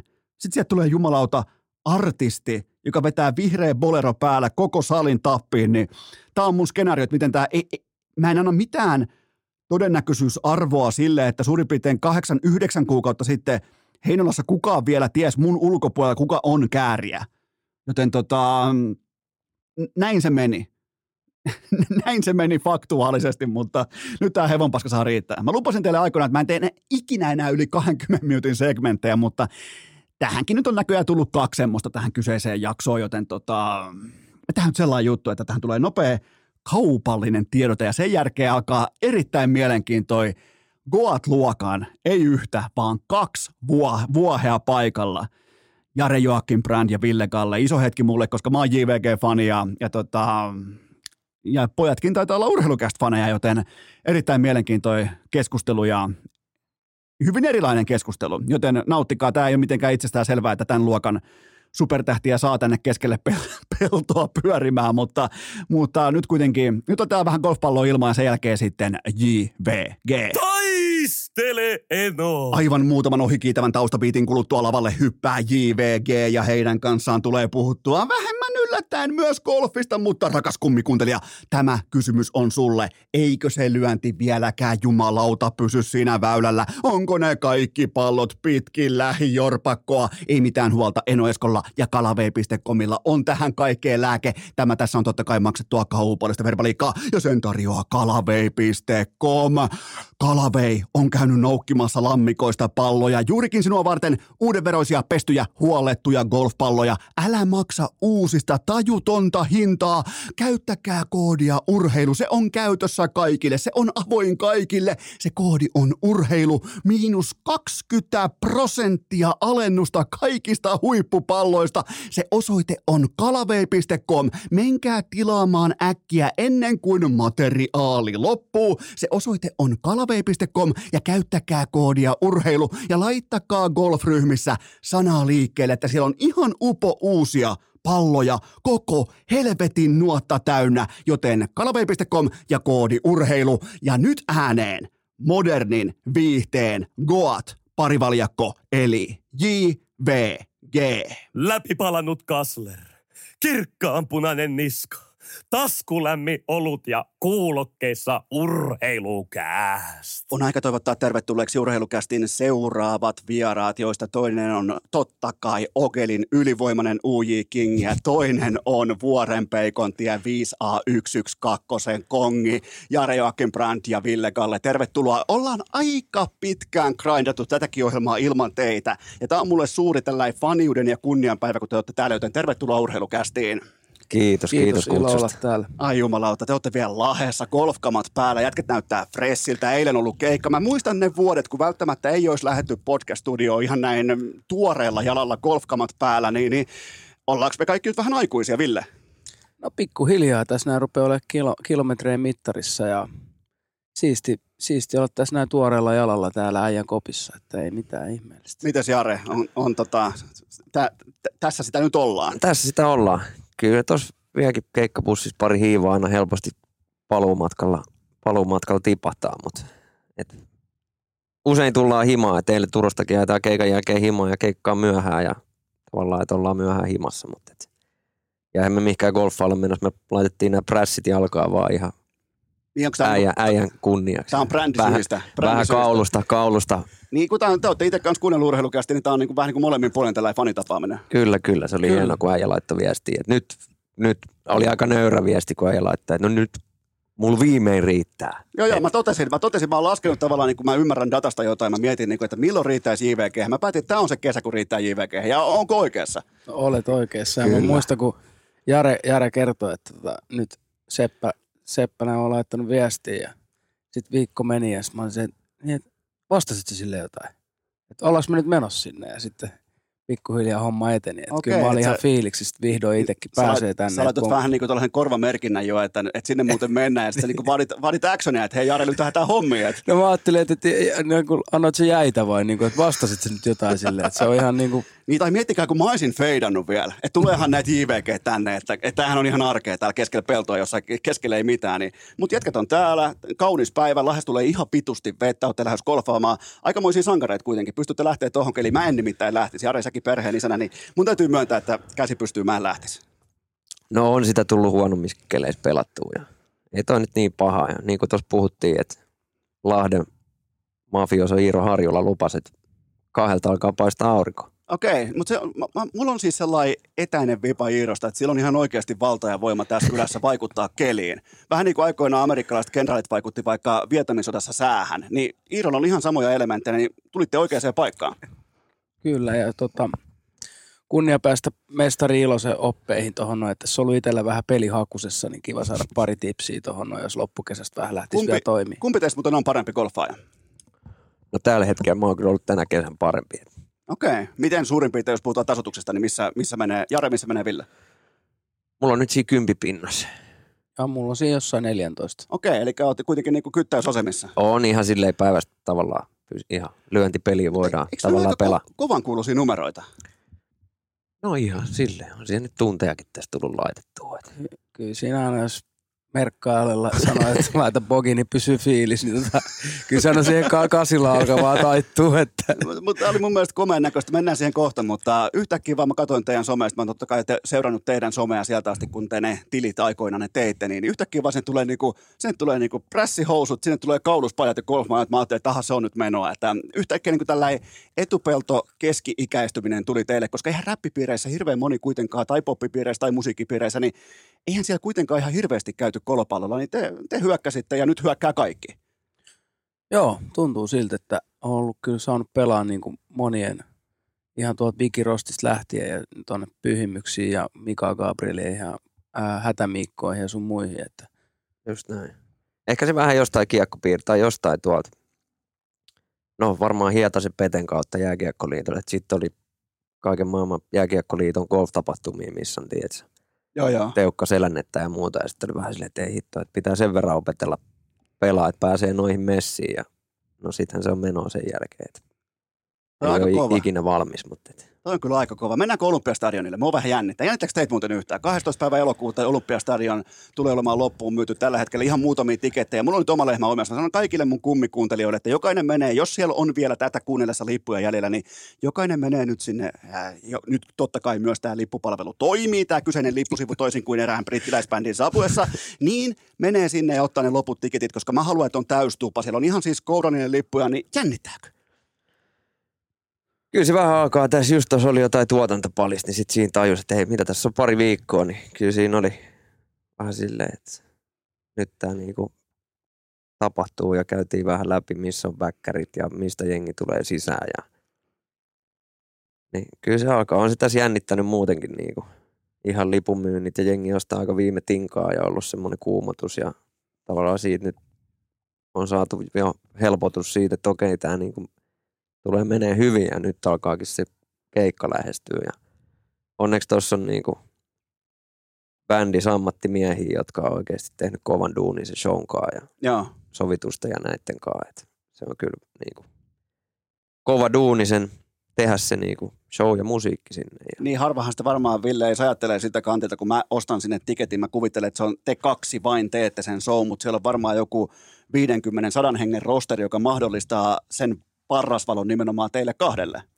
Joo, tämä on kyllä silleen niin kuin ison liiga hommi, että, että moni ei varmaan hiffaakaan. Että, ja ei varmaan, it, tai niin kuin ei ole itsekään tajunnut, että kuinka paljon tuossa on kaiken näköisiä liikkuvia juttuja. Ja, niin kuin, ja joo, itteekin jännittää ihan älyttömästi ja sitten tulee niin kuin nämä kaiken näköiset ajatukset tässäkin vaiheessa vielä pari viikkoa ennen, että mitä järkeä tässä on ja kuka vittu haluaa tulla katsoa meidän keikkaa. Ky- onko teillä vielä näitä fiiliksiä? Siis Nimenomaan sitä, no, että... että ne varmaan tulee, en mä tiedä, onko se silleen, että kaikilla ihmisillä tulee jossain vaiheessa semmoinen kyseenalaistaminen kaikkea. Ja tiedätkö, Joo, joo. pahimmassa tapauksessa on silleen, että vittu, että 40 000 ihmistä tulee katsoa, eihän me osata oikeasti vieläkään mitään. Ja tiedätkö, tämmöisiä tunteita tulee edelleen ja niin se on niin kuin jännä. miten matkavara on noiden tunteiden käsittely? Onko se tavallaan, kun ne on osa itsestäänselvyyttä ja sitä, että niitä tulee, niin onko siinä tullut joku tietty protokolla tai tapa, että ne otetaan vaan vastaan ja niiden kanssa niinku operoidaan ja mennään eteenpäin? Kyllä sieltä se valo, va, valo aina sitten löytyy, että onhan tässä niin kuin sit jollain tavalla pitää katsoa sitä isoa kuvaa, että et, et, kyllä tämä on niin kuin ansaittu ja pitää olla kiitollinen, että tämmöisen kumminkin saa tehdä, mutta sitten samalla niin kuin, että kyllä siihen ollaan tehty hommia silleen, että, että kyllä sinne voi suorin selin mennä ja niin kuin nauttia siitä illasta. Onko tässä, onko tässä Jare sellaista tiettyä jopa niinku loppuvastuksen makua, koska eihän ton jälkeen ainakaan mun papereissa ei ole hirveästi voitettavaa enää tällä alalla. Niin tota, on, onko tässä tietynlaista loppuvastusta? No kyllä me ollaan tuossa mietitty kanssa, että eräänlainen semmoinen aikakausi tässä tulee päätökseen ja siitä niinku 2009-2011 alusta niinku tähän päivään on tahkottu ja eräänlainen kappale menee, pääsee päätökseen tässä ja sitten voidaan katsoa, että mitä seuraavaa. Onko teillä tässä kohdin val, val, oike- vähän niin kuin oikeuksia, valtaa ja voimaa kertoa tästä chapterista, koska totta kai fanit spekuloi tällä hetkellä, että onko se oikeasti siinä, onko tämä viimeinen kerta, kun on mahdollista nähdä JVG. Ja mä tiedän, että mä en yritä kaivaa mitään scoopia tai uutista, mutta mua, saa, mua vaan siis kiinnostaa se, kun puhutaan, vähän niin kuin lyödään tietty chapteri umpeen, niin, niin voitteko te antaa mitään osviittaa siitä, että minkälainen se chapteri on?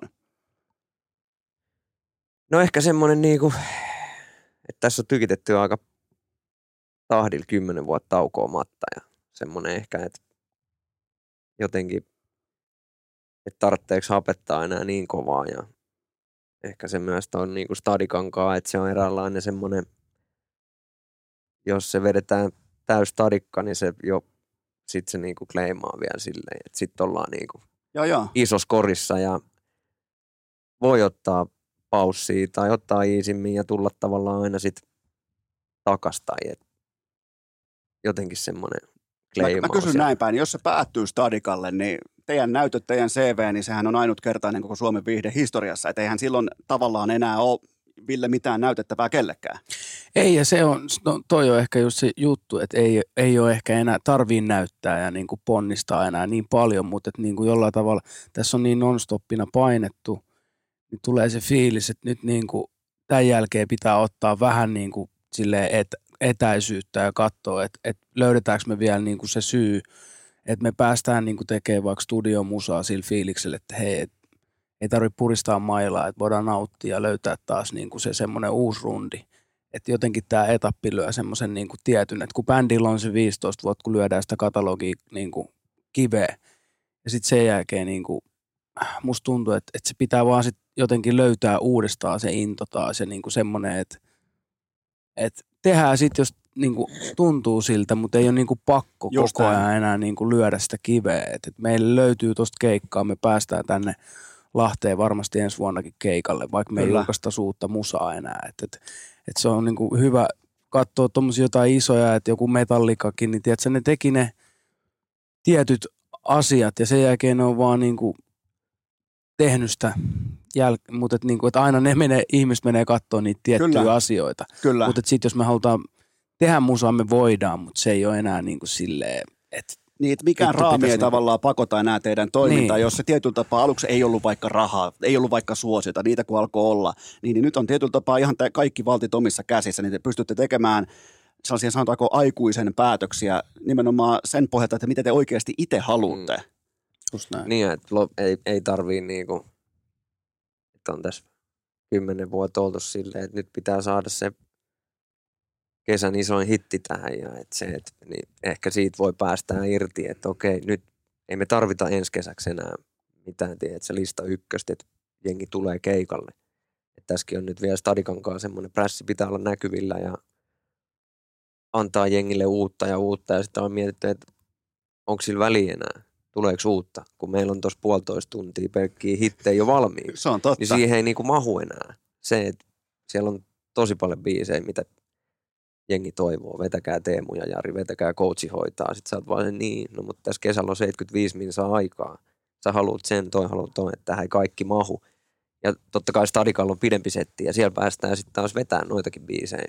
Toi on, toi on kaikki kyllä hyvin mielenkiintoista nimenomaan, mihin te olette tullut, ja teillä on se koko hitti kavalkadi. Mä itse asiassa eilen just, mä höyläsin teidän kavalkadia läpi, ja mä kävin ihan vaan niinku, mua kiinnostaa kaikki numerot ja julkaisupäivämäärät ja striimimäärät ja kaikki, niin, niin se on ihan kuin katsoisi sellaista koko Suomen mittakaavassakin ihan sellaista top-listaa, kun puhutaan teidän vaikka top 15 äh, kuunnelluimmista sinkuista, niin tota, siinä on jotakin, mistä ammentaa, niin kun käytit hyvin tuota Metallica-vertausta, niin ei siellä tarvi mennä koppiin tekemään uutta musaa. Siellä kun heitetään Nottingham's Matter soimaan, niin siellä on aina Kööpenhaminan stadikka täynnä, Just joka näin. ikinen kerta, että näin se vaan on. Mutta en mä silti niinku sit halua sulkea myöskään sitä, että et me ollaan kumminkin 35-vuotiaita äijiä, että välillä tässä on vähän niinku silleen kiire johonkin sulkea jotain, että et en mä myöskään niinku sulle sitä, että me, tai niinku halua sanoa sitä, että me ei pystyttäisi enää tekemään uut, niinku hittibiisiä, mutta ei sille ole mikään kiire.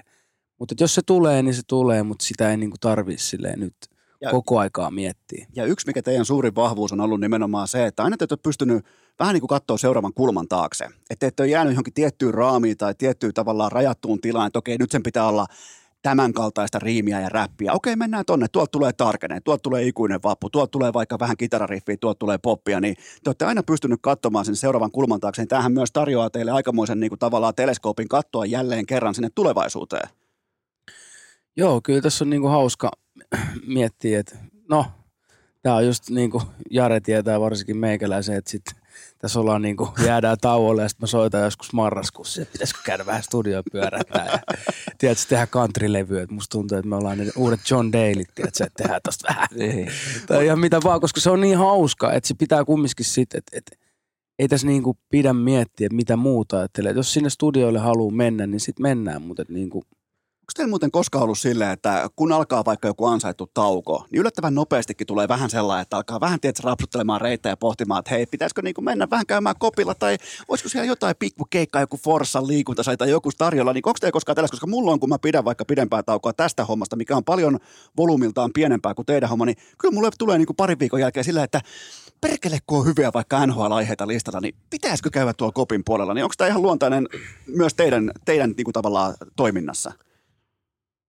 No on, ja eihän me olla silleen oikeasti pidempää taukoa koskaan pidetty. Et, et aina se, että jotenkin se on tuntunut oudolta, että jos oltaisiin vaikka kesäpaussilla, Niin. niin kyllä sitä olisi himas silleen, katsot sitä ruisrokkia, että miksi, miksi me ei niinku muka olla tuolla. Joo, joo. Tai että miksi me ei mentäisi ensi kesänä. Tai niinku, että seuraavat 15, 15 vuotta, mutta et ehkä toi sit taas koronapaussit ja muut, ehkä se myös opetti meitä siihen silleen, että se oli eka kerta, kun oltiin pidempään. Okei, silloin ei mitään muutakaan tapahtunut, mutta et ehkä siinä päästiin vähän siihen, että okei, että itse asiassa juhannus on ihan kiva olla myös niinku mökillä itsekin. Kyllä. Se on, ja varmaan, Et sitä on myös ollut vaikea löytää sitä. Et, ja just tämän stadikan jälkeen voidaan olla, että nyt ei ole enää kiire mihinkään. Nyt ei tarvi myydä lippua, nyt ei tarvi olla lista ykkönen, niin okei. Mutta mitäs jos sieltä nousee sitten taas siis se joku seuraavat? Mä tiedän, te olette urheiluihmisiä, teillä on aina vähän kuitenkin numerolappu rinnassa. Sitten sieltä nousee joku, niin sieltä tullaan, tuleeko teille koskaan semmoista, että sanoit jo mun mielestä hienosti ja rehellisesti ton, että tulee vaikka kesällä vähän sellainen paine, että nyt on pakko osua se hittibiisi, kesähitti, ja te olette tehnyt sen lukuisia kertoja, varmaan yhdeksän, kahdeksan kertaa ainakin olette mennyt listakärkeen, niin tota, kun tällainen tilanne tulee, että te vähän niin kuin astutte sivuun, ja sitten kun alkaa tulee uutta painetta, niin kyllähän Alfa Presence jossain vaiheessa nostaa vähän päätä, että hei, lähdetään kattoon, Ville. Niin no siis en mä tiedä, niin kuin just säkin sanoit, että vaikea se on, niin kuin, että vaikka nyt lähtisi lomalle ja näin, ja kyllähän niin kuin rehellisesti tulee vaan intohimosta kuunneltua ja seurattua kaikkea, niin vaikeista on jotenkin täysin laittaa pois. Että kyllä ne ideat aina silleen, että jos joku tulee nyt mieleen, niin kyllä se kirjoitetaan ylös ja sitten se niin kuin lähtee taas siitä, että mä en jotenkin tiedä, että voiko sitä niin kuin koskaan silleen sulkea kokonaan pois. Niin, Että se, et se vaan niinku, että et jos sä niinku teet biisejä, niin sit sä, se vaan väkisin tulee silleen, että kun sä luet bussin kyljessä on joku hauska lausahdus, ja sä oot silleen, vittu, tosta saisi kyllä hy- hyvä jerry, että pakko laittaa ylös.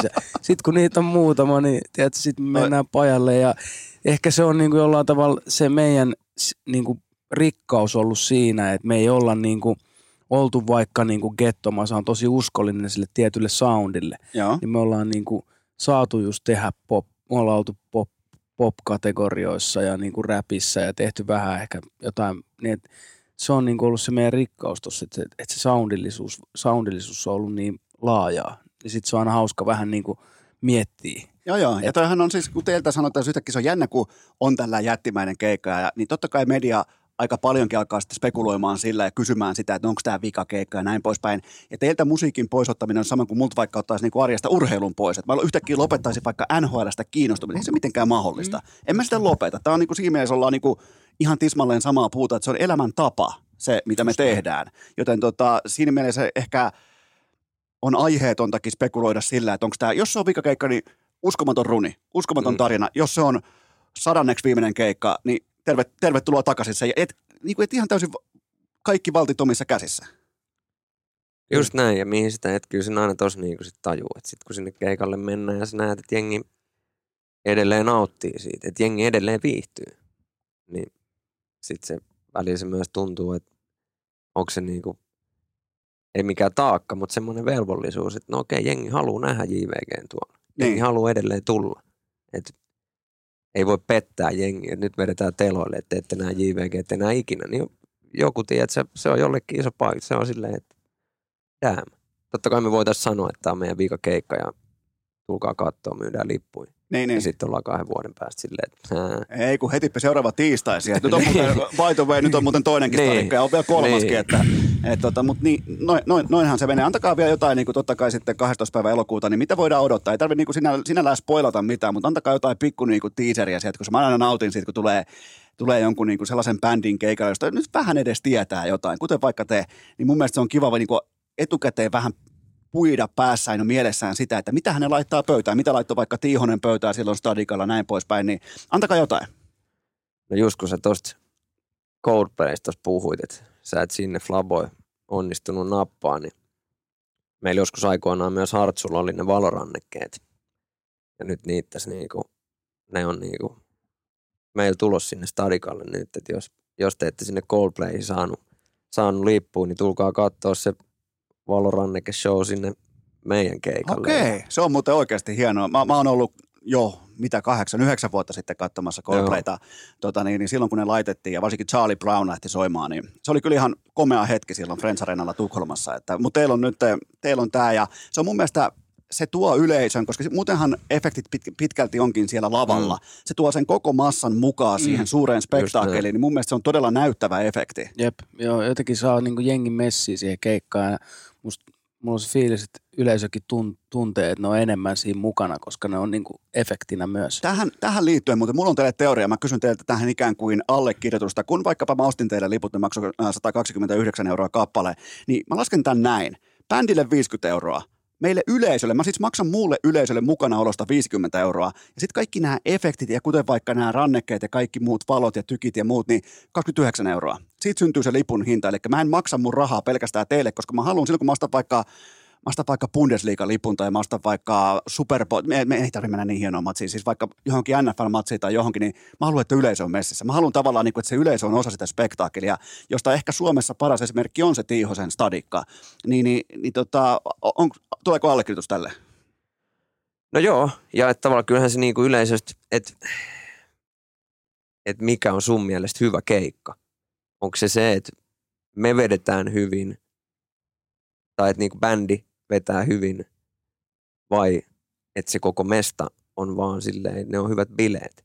Tai niin kuin hyvä matsi, kyllähän sun jää, että jos on hyvä futispeli, mutta jos siellä on laimeen meno, niin, niin. niin sulla jää vähän silleen, että, Mulle, että mul, niin kuin, mun fanikirjassa lukee näin, että silloin kun se koko, koko kansa, joka on saapunut luka, mukaan lukien artisti tekemään nimenomaan sama asia samalla sykkeellä, että vähän niin kuin kaikilla jumalauta ottaa eteen ja nahka takaa ja nyt vittu hyökätään, niin sitä ei, sitä ei, se on niin kuin joku sellainen asia, mikä ei vaan voi olla tarttumatta. Mm. Ja, ja se on se, mistä mä maksan premiumia hyvinkin mielelläni, että jos joku on vaikka erittäin laadukas kitaran soittaja tai kosketin soittaja, niin hyvä juttu, mutta siitä mä en maksa. Mä maksan siitä hetkellisestä spektaakkelista, kun mä koen olevani katsojana elossa ja voin haaveilla siitä, että miltähän se näyttää tuolta lavalta tai että miltähän tämä näyttää vaikka nyt Villen silmin tuolta. Mä tykkään siis tällaisia käydä läpi päässäni, niin, niin se on se, mistä mä maksan premiumia. Joo, joo, ymmärrän.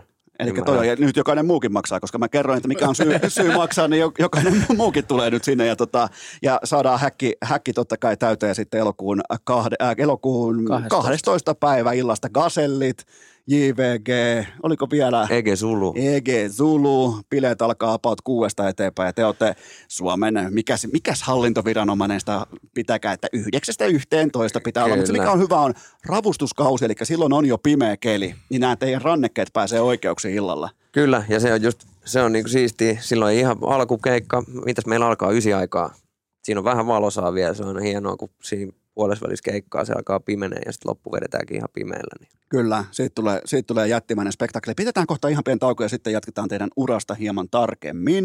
Se on kuulkaa kylmä fakta, että meistä kaikki ei myy stadikkaa täyteen, mutta duunia on tarjolla jokaiselle meistä. Tämä tässä on totta kai maksettua kaupallista verbaliikkaa ja sen tarjoaa Pintafit nyt tarkkana ennen kaikkea Jyväskylän alueella. Just ootte toipunut ralleista. Nyt tienaamaan tuhtia euroa taskuun. Tämän tarjoaa Pintafit. Siellä on rekrykäynnissä. Ne etsii juurikin sua sieltä Jyväskylän kupeesta, joten nyt sitä jättimäistä myyntihousua jalkaan. Sä kyllä tiedät, olet sä myyjä vai et. Laita hakemusta sisään. Miettikää kuusi tonnia kuussa keskipalkka, kun lähtee myymään pintafitti, eli nanopinnotteita. Meillä on täällä nanopinnotteet meidän kylpärissä. Ja on muuten sitten viimeisen päälle. Enää toi kylppäri ei muistuta.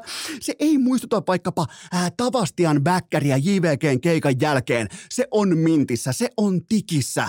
Joten menkää osoitteeseen pintafit.fi. Siellä on rekry. 6 tonnia kuussa. Pintafit.fi. Hakekaa töitä. Myyntihousut jalka. Eli kaikki, jotka tunnette sisimmässänne, että te olette myyjiä. Mä en ole koskaan käynyt sekuntiakaan mitään myyntikoulutusta. Mä voin silti väittää, että mulla on se kyky myydä, kuten vaikka tätä rekryä tässä just sulle. Menkää osoitteeseen pintafit.fi ja laittakaa sanaa liikkeelle Jyväskylän alueella pintafit.fi ja nyt me jatketaan JVGn kanssa. Ja sittenhän me jatketaan fanitapaamista JVGn kanssa. Tässä on nimittäin journalismi, tästä on nimittäin niinku haastattelu, tästä on kaikki, koska totta kai te tiedätte, mä oon vähän niin kuin samaa koulukuntaa sieltä tota, helvetin kaukaa, mutta siihen liittyen mulla, mä en käy koko teidän uraa tietenkään läpi, koska mä suosittelen siihen jokaiselle sitten vuodet, vähän vuodet ollut tuulisia dokumenttielokuvaa, mutta mun on pakko todeta tällainen omakohtainen tarina. 2009-2010 taite, mä olin urheilulehdessä ja mä en muista, kuka mulle tarjosi tälleen, että hei, tuolla on tollain, niin kuin, tollain jotka pitää pelipaitoja, ei ironisesti päällä, että tuolla on tollain kaksikko, niin kuin, että hei, olisi urheilulehti jotain pikku niin kuin, nostoa tällaista. Se oli silloin niin kuin, ihan täysin poissuljettu ja ennen kuulumatonta, että niinku populaarikulttuuri ja urheilukulttuuri tekisi minkäännäköistä niinku tavallaan kättelyä. Että mäkin niinku pohdin, että okei, ehkä en tiedä, ketä kaverit on, okei, noi, noi ja noi jääkiekkoja tuli suosittelemaan, että okei, nämä on kunnon jätkiä. Ja muistan myös sitten myöhemmin, totta kai IFK on koppikäytävällä kuuluu häissä ja, ja kaikkea tällaista, mutta se oli sellainen ensimmäinen tatsi JVG, ja mä ajattelin, että mitähän vittua tästäkin tulee, joten nyt kaikki tulee totta kai nyt stadikalla kehumaan teitä, että minä kyllä arvasin jo. Mä voin luvata, että, tai ihan avoimesti myöntää, että mä en arvannut. Mä, silloin kun mä katsoin teidän ensimmäisiä tuotoksia silloin 2009 ja 10 vaihteessa. Mä en arvannut. Mulla ei ollut scoutin silmää. Mä voin nyt nostaa käden pystyyn, että tota, povasin pikemminkin 13 viikon kuin 13 vuoden uraa huipulla. Mutta mennään siihen aikaan ja, ja nimenomaan siitä tulokulmasta, että jonkun piti yhdistää populaarikulttuuri ja urheilukulttuuri Suomessa. Mun mielestä te istutte siinä. Te ette välttämättä itse sitä ehkä siitä näkövinkkelistä katso, mutta mä taas olen nyt viimeiset ainakin 18 vuotta pelkästään – mediankin kautta elänyt urheilua, niin mun mielestä te ootte se, joka on yhdistänyt nämä kaksi elementtiä toisiinsa. Niin onko tämä koskaan käynyt teidän mielessä, Ville? No, kyllä se on käynyt mielessä. Ja just vaikka niin kun tuossa Tiihosen kanssa käytiin yksi päivä pelaa tennistä ja muisteltiin kaikki juttuja. Ja sitten se oli vaan silleen, että on kyllä niin kuin älytön toi teidän juttu. Että emme oltu niin kuin ikinä, että jotenkin se lätkä ja vaikka räppi oli niin, niin kuin, niin kuin eri, eri päissä – oli, sitten jotenkin sille yhtäkkiä kaksi äijää tulee, jotka yhdistää sen ja sitten niinku, no, ollut kyllä niinku jotenkin suu, suu auki saanut nähdä silleen sitten, että kun ollaan me sitten levillä keikalla ja sinne tulee Mika Kallio, tiedätkö, silleen se backerilla, moro, mitä äijät? Tai siis ihan kuin, joo, joo. Niin kuin, että me ollaan tavattu varmaan niin kuin kaikki suomalaiset urheilijat tässä niin kuin matkan varrella ja jotenkin se niiden supportti on ollut ihan uskomatonta. Ja, ja nimenomaan niin kuin... vielä, ja tohon mä vielä, anteeksi mä puhun ihan ohuesti päälle, mutta nimenomaan vielä näin päin tämä asia on tapahtunut, että te ette ole niinku lyijyttänyt tai tyrkyttämällä tyrkyttänyt itseään mikään piireihin tai niinku, että hyväksykää meidät tai että tässä me oltaisiin, meillä on uusi juttu, vaan pikemminkin se urheilukulttuuri, urheiluperhe nappasi, että hei, tässä on aika energistä meininkiä, että hei, tulkaa samaa koppi istumaan, tuossa on nuuskaa, tuossa on pissejä, pidetään hauskaa yhdessä, niin se oli siis aika autenttinen tapahtuma. Muistan sen elävästi, kun tämä tapahtui nimittäin. Että se ei ollut mikään pelkästään MM-kultajuhlat tai IFK-juhlat, vaan mä muistan suurin piirtein sen ajan, kun tämä tapahtui, että urheiluperhe totesi, että tähän tarvii vähän jotain uutta drivea ja se, se olitte te. Joo, että niin kuin silleen huomasi sitten just sen, mitä mä sanoin äsken, että, että, että, niin kuin, että ne, ne urheilijat jotenkin koki, että me ollaan, ne niin kuin pystyy tulemaan just siihen populaari siihen niin kuin öö, niin kuin musakenttää meidän kautta ja niin kuin, että tulee sinne backerille ja joo, joo. niin kaikki, että välillä se on Tämä on hauska, kun välillä jollekin SM Liigan jätkille on joutunut ilmoittaa sille broidi, että nyt ei ihan natsat riitä, että täällä pitää lukea Barkovi seläs, jos meinaa tulla JVG backerille. Siellä on jätkillä on jätkillä eliteprospekti auki ihan kylmästi, vaan tätsit siitä katsotaan, että hauska muisto nyt, kun Barkkovi paita tuossa, niin me ollaan, me ollaan Kalajoen keikalle ja sitten siellä on niinku bäkkärillä on saunat, että me jotain saunataan ja vedetään hipsua siinä. Ja sitten Sassa ja kuka muu tuli. Varmaan Jussi Jokinen. Niin Jussi Jokinen ja Sassa tulee sinne saunaa vaatteet päälle, tiedätkö, antaa Paitoja. meille ne paidat, tiedätkö, silleen. Mä muistan vaan sen niinku, Tossa on ajat paidat, että mä, sori, meillä on löylyt tässä kesken. Joo, joo. Jätä ne paidat siihen tota aulaa. Oliko, mikä vuosi tämä suurin piirtein oli?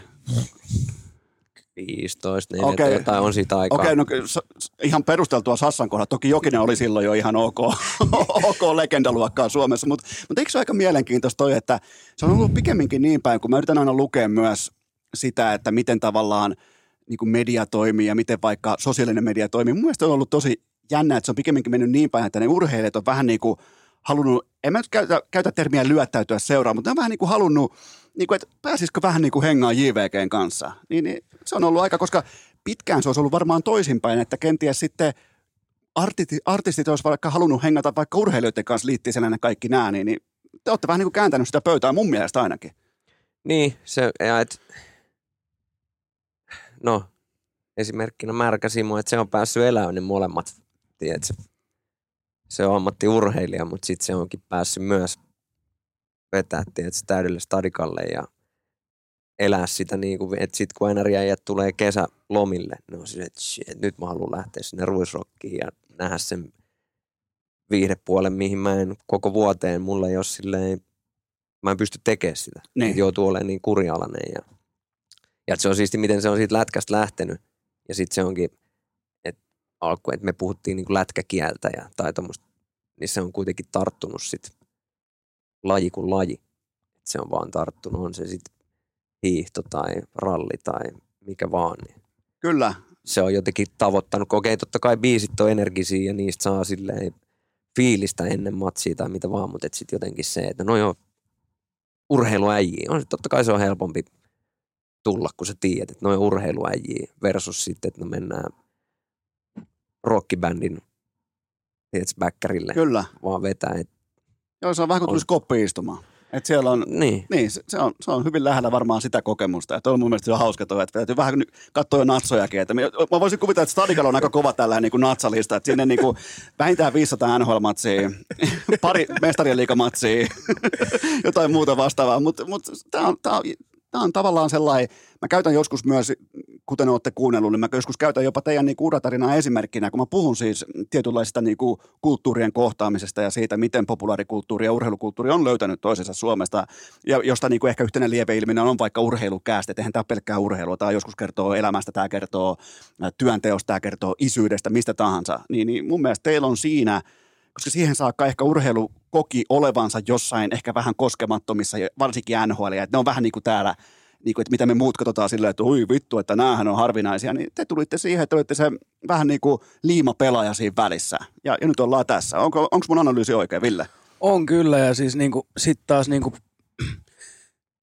just tää, että, että ollaan tosiaan bäkkäriä tavattu, mutta sitten niinku itekin on ollut urheilija nuorena ja tiedätkö, unelmoinut nuorena, että vitsi kun musta tulisi joku lätkäpelaaja näin ja sitten mulla niinku, tulee muistiin kaikkia tämmöisiä, että sit, sit on päässyt kokee ihan käsittämättömiä juttuja. Et mä olin jokereiden semmoisessa näytösottelussa. Mä muistan, kun mä olin Broidille, että nyt sä kuvaat tätä videoa. Ja sitten mä olin niinku pakkina siinä ja siinä oli Otakar Janetski, Petri Varis ja Juha Lindis hyökkäys kolmikossa. Mä oon vaan silleen, että nyt on kaikki koettu, että tää on tää mun nuori, nuoruuden niinku ykkösketju silloin, kun mä Joo, seurasin jokereita. Ja nyt mä oon näiden jätkien kanssa tässä näin pelaavaa ja ne on ihan silleen, mä oon ihan one of the boys. Joo, Silleen joo. Niinku, että päässyt semmoisiin niinku älyttömiä kokemuksia sit myös sinne niinku urheilun puolelle. Me, meitä, on, meitä on kutsuttu, että se on ollut ihan niinku hullua niin sanotusti. ja ehkä se myös siitä, se, se on semmoinen molemminpuolinen niin kuin fanitus. Ja in, et, sekin varmaan, on se sitten, että sä Iivo tai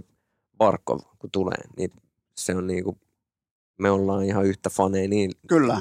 Ja, ja, niiden kenen, faneja kuin ne on meidän faneja. ja kenenkään ei tarvitse esittää. Niin, että se on, Se on ollut Että ehkä siinä, se- siihen saakka, kun jos on vaikka jotain rokkitähtiä tai jotain, jos mä menisin vaikka, tai joku urheilija menisi vaikka hengaamaan Apulannan, niin se on kuitenkin, se on, se on rokki, ne on Heinolasta, rokkitausta, kaikki tämä, niin siinä on vähän jotain, mutta kun teillä on ne valmiiksi jo pelipaidat päällä ja saattaa olla nimenomaan vaikka sen paikallisen kylän, kun te esitytte vaikka Oulussa, niin siellä voi olla vaikka ahoa puljua päällä Mm.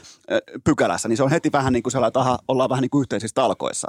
Niin tota, toi on kyllä kaikki aika kaunista. Joo, se oli hauska sitten, kun me, me, me tehtiin sitä 160 keikkaa vuodessa ja sitten siitä alkoi tulee se, kun se niin kuin lähti leviin, että, että me ollaan ne urheilutyypit, niin siis mulla on varasto täynnä niin kuin niitä pikkukylän, tiedät, se pal- pelipaito, kun sieltä tuli aina se niin kuin kylän kapteeni tai joku kuvernööri silleen, että tässä on meidän pesäpallojoukkue. Sitten mä oon silleen, että bro, tätä mä en kyllä laita keikalle päälle. Tämä on ihan hirveä paino. Mutta toi kertoo myös siitä, kun on erikseen kylän kapteenit ja kuver... ne, ne aisti sen, koska silloinhan ei ollut, kun te aloititte ja se haippi nousi 2011 ja lähdettiin kohti, äh, käyrä lähti kohti taivasta, niin tota, silloinhan ei ollut vaikka tällaista sosiaalisen median voimaa sinällään tai tällaista, että ei toivottu, että päästäisiin niin kuin näkyville teidän jättimäisiin Instagrammeihin tai johonkin. Et se oli niin kuin kuitenkin vaan sitä, että saisiko keikalle tämmöisen paidan Mm. vaikka sun päälle, niin ja aika kuitenkin niin kuin vilpitöntä, ihan tällaista aitoa niin kuin vanhan liiton lyijytystä. Kyllä. Kyllä. Ja jossain vaiheessa se sitten meni siihen, että jengi tajus, no hei, et, Niin, et, että sä markkinointi. ei edes niinku keikalle, vaan että voit sä heittää että paida päälle, niin mä otan kuva. Okei, että siellä mentiin tuohon. Et, et, sit sä no, Sitten siellä me, et laitetaan Porin- keikalle, jos on fiilistä. Ja välillä ollaan alkuun oltu silleen, että ah, ei jaksa. Ja sit sä oot ennen keikkaa, no, Okei, okay, miksei? Heitetäänkö tää, tiedätkö, säbäjengin paita päälle? Tämä kaikki on kyllä. Mutta siitä on sitä Porin miettinyt, että on, tässä ollaan niinku, tänään ollaan Lahden äijiä ja huomenna ollaan Oulun paita päällä. Ja, Joo, joo. et, mut ei siinä ole voinut miettiä, tiedätkö, että me ollaan stadista, me ollaan jokeria, ei voi vetää kärppäpaita päällä. Niin, Niin, niin. niin kuin, että se on siistiä. Ja siitä syntyi juttuja, eikä sitä tarvinnut mitenkään niinku myydä tai esittää, vaan se syntyi itsestään. Et se on niinku, eikä, eikä siitä, se on kaikki mun mielestä ihan niinku, mulla ainakin jossain takaraivossa dokumentoitua faktaa, miten tämä homma on edennyt. Ja sitä on ollut aika niinku mielenkiintoista näin niinku urheilun näkövinkkelistä myös seurata, mutta puhutaan siitä, ö, se miksi mä katson teidän toimintaa nimenomaan viihdebisneksessä todella korkealle ylöspäin, niin se ei välttämättä ole tienattu dollari tai se ei ole joku tietty osa suosiota, vaan se on se, että alkuvaiheesta alkaen teille lyötiin pahin mahdollinen, varsinkin kun puhutaan miehistä, pah- pahin mahdollinen keitos eteen, eli suosiota, päihteitä ja sitten vielä rahaa. Niin miten helvetissä kaikkien näiden vuosien jälkeen te olette vielä yhdessä, koska mä uskallan väittää, että varsinkin alfa-bisneksessä, kun puhutaan viihdebisneksessä, missä pitää olla vuoden huipulla, pitää olla se ykkössonni, niin tota, pätee urheilu, pätee viihteeseen, niin mä voisin melkein väittää, että 99 pinnaa pariskunnista tai duetoista olisi tuossa välissä näillä efekteillä eronnut, niin mikä on pitänyt teidät yhdessä? Jare? Semmoinen, no jotenkin riittävä myös niin kuin erilaisuus ja jotenkin, että me ollaan, ei ole koskaan ollut semmoista alfailua niin kuin meidän kesken, että kumpi on tiedätkö, parempi ja kumpi tiedätkö, saa enemmän suosia. Jotenkin, jotenkin urheilun kautta se varmaan tulee sekin, että ollaan ollut yhteiset tavoitteet ja noihin mennään silleen joukkueena ja tiedätkö, tonne pitää päästä, koska toi toinen, että enemmän me ollaan sitten katsottu, että no, tiedätkö, Tiihonen on tuolla, Niin. come on bro, että otetaan se kiinni. Mennään ohi ja tehdään. Ja sitten ollaan, että no nyt tuot tulee perästä junnu. Et me, et, et, kyllä meillä vielä on, että meillä on vielä vähän paukkui. Et, Mutta mä voin ihan suoraan myöntää, että musta ei olisi ollut tohon. Mä, mä tunnen mun luonteen nyt kaiken, tota, mä oon melkein 40 perheenissä, niin ihan itse tutkiskelun kautta, niin mä voin ihan suoraan myöntää, että musta ei olisi ollut tohon. Mut olisi sekoittanut joko suosio, raha tai päihteet. Jompikumpia mä olisin todennut, että okei, mä oon nyt tässä Beyoncé. Mä oon se Beyoncé, ihan siis ilman vaikka näyttöjäkin. Mä, mä tiedän, että mä olisin jossain vaiheessa. Se on myös se syy, minkä takia mä aloitin urheilukästin yksin alun perin. Ihan putipuhtaasti yksin. Ensin 109 jaksoa pelkästään yksin kopissa grindeten, koska mä tiesin sen, että jos siitä tulee menestystä, niin sen jälkeen mun luontainen minä alkaa mitata nimenomaan niitä prosenttiosuuksia, että kumpi on tuonut enemmän taatelia pöytää tai menestystä tai kuuntelijoita. Niin tämä on se kohta, mitä mä teissä katson todella korkealle. Nimenomaan tämä, että te olette pysynyt yhdessä ja teistä ei ole siis dokumentu, kuten katsottiin vaikka elokuvaa, ollaan mä oon fanaattinen viihdeuutisten lukija ja näin poispäin, niin ei siellä ole yhtään riitaa, siellä ei ole mitään tällaista, niin Ville, tämä on se iso juttu CVssä. Ootko samaa mieltä? Täysin samaa mieltä. Ja just se, että et, et, et on paljon bändejä. Ja ju- just, ehkä sitä on myös niinku, just Jare sanoi hyvin, että me ollaan niinku joukkue, että meillä on niinku omat roolit. Ja sit ne on niin selkeät jollain tavalla. Ja sitten kun sitten kun niitä on välillä jopa omassa päässäkin mitannut, niin tajuu sen, että okei, että okei, olisi voinut hyppää vaikka soolouralle, tiedätkö, jossain vaiheessa niin kuin näyttänyt Jarelle fakkia, että ei, mä pärjään tässä kyllä itse. Mutta sitten sit kun mä, mä oon oikeasti miettinyt sitä isoa kuvaa, niin mä vaan silleen, että tässä on vaan niin helppo olla, kun tämä jakaantuu tämä niin kuin vastuu tosi tasaisesti loppupeleissä.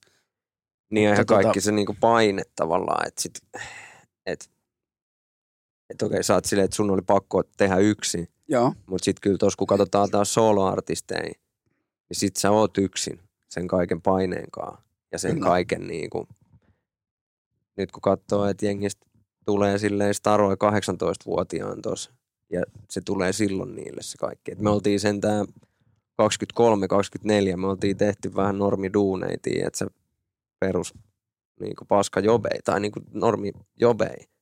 Et me ei oltu kuitenkaan, tänä päivänä jengi on 16 V ja ne louaa isoksi tuossa noin. Joo, se, joo. se, on yksi aika, niin kuin sanoit, että siihen kun heitetään vielä se kaappi täynnä viinaa joka päivä tuossa noin ja vähän rahaa, ja, niin kyllä se helposti lähtee laukalle. Et ei varmasti kumpikaan meistä olisi sitten taas yksin tätä kestänyt. Niin, tavallaan te olette myös toisten ankkureita. Et Mm. Sehän tulee muun muassa vaikka teidän elokuvassa aika selkeästikin ilmi nimenomaan se, että joskus Villellä mennä skeittää ja sitten Jare heittää vähän ankkuria sen perään, että hei come on. Niin ilmeisesti tämä toimii myös näin päin. Mm. Kyllä. Siis niinku, Löytyykö tähän jotain? miten sen nyt, niin. Ja et tietenkin ehkä, ehkä myös, että sit meitä on ollut vaan kaksi. Niin.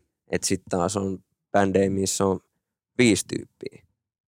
Niin se voi sitten taas lähteä hajoa paljon. Et, ja et, tässä me ollaan matkan varrella kasvettu 23-vuotiaasta kolme femmaksi. Tässä olisi voinut niin kuin, kiinnostuksen kohteet ja tiedätkö, tavoitteet tai niin kuin, muuttuu. Että toinen olisikin halunnut tota ja Niin. toinen olisikin halunnut tätä. Tiedätkö, jos on neljä hengen bändi, niin yhtäkkiä niistä voi kaksi olla silleen, että en mä halua tehdä tätä enää. Mä haluankin mennä tonne ja sitten se on niinku vaan siinä, vaikka ei tulisi mitään riitaa. Et jos toinen ei oiskaan halunnut tehdä. Mm. Tai toinen olisi ollut 2015 silleen, että et en mä pysty tähän. Niin. Että en mä niinku Onhan tämä, kestä tätä. tämä on moneltakin kantilta harvinainen tarina, nimenomaan miten te olette saanut aikaa yhdessä. Nimenomaan yhdessä, että kumpikaan ei yksin, vaan nimenomaan menty aina yhdessä. Mutta tämä mua kiinnostaa kanssa, koska mä oon teitä ripauksen verran vanhempi, suurin piirtein neljä, viisi vuotta vanhempi. Niin mun nuoruudessa Lamajan Heinolassa oli ihan siis absoluuttinen sellainen kahtia jako, että kun mentiin keskiviikkoaamuna kouluun, joko oli katsottu tai ei ollut katsottu kummelia. Ja kummelihan määritteli meidän puhetyyli voimakkaasti, niin miltä teistä tuntuu kuunnella nykypäivän nuorison tai vähän vanhemmankin kansan puhetyyliä, koska siellä mennään voitolla yöhön ja siellä ruloillaan pintakaasulla ja, ja, ja siellä on ka- ja hyvällä kelillä voi ehkä jopa ta- olla sellainen tarkenee tyyppinen tilanne, niin tähän olette luonut ihan siis jopa oman sanakirjan Suomeen, niin kuin puhetyylin, niin tuntuuko se yhtään hassulta? No, kyllähän se oli hauskaa sitten jossain vaiheessa, kun huomasi, kun tiedätkö, noi isot, isot firmatkin ottaa tiedätkö, noita jotain meidän, meidän lausahduksia ja painaa mainoksia. Niin, jossain leipäpussissa lukeekin yhtäkkiä Kyllä. voitolyö ollaan silleen, että what?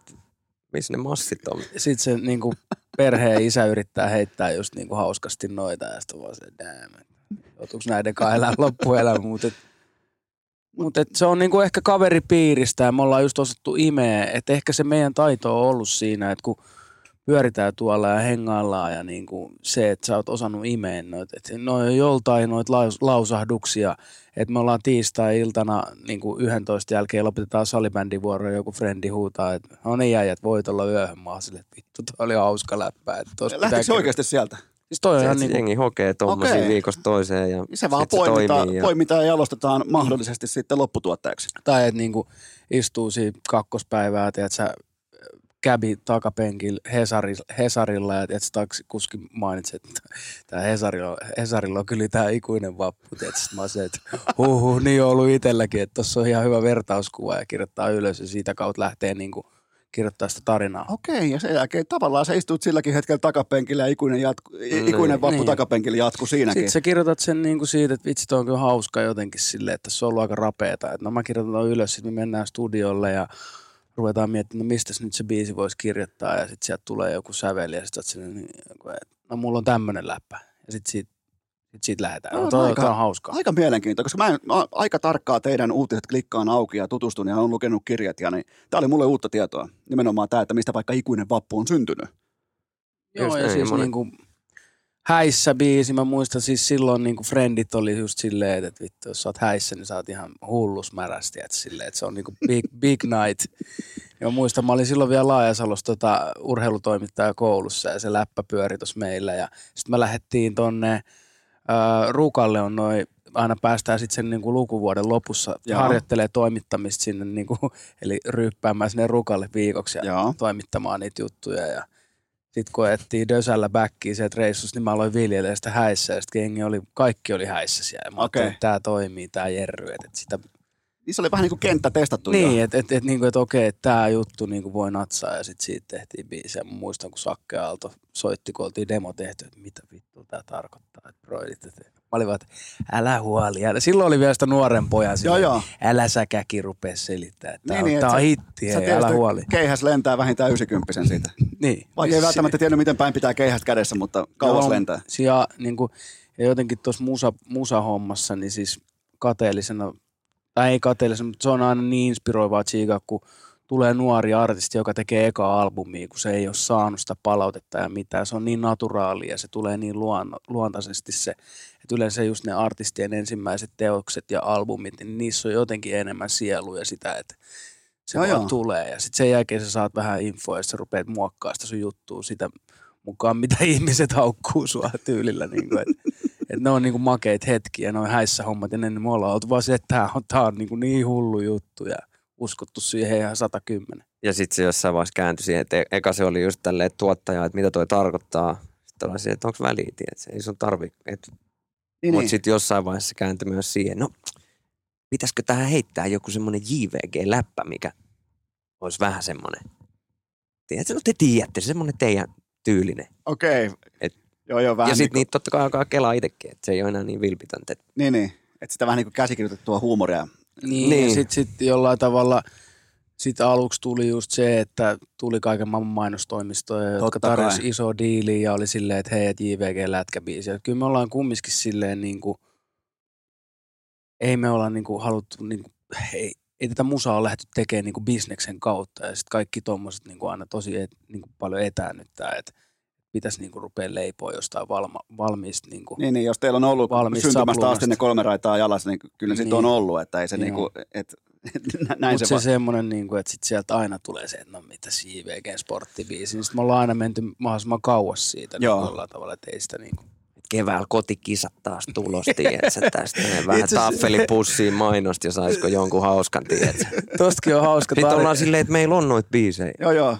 Myös hauskoja. Maksat, Niin, niin, että sä niin, niin, sit- maksa 50, niin saat käyttää tuota vanhaa biisiä, että eikö toi kelpaa. Niin, niin. Ja, Tai niin kuin, että katalogi on, Käyt- et niin, niin. sieltä vaan.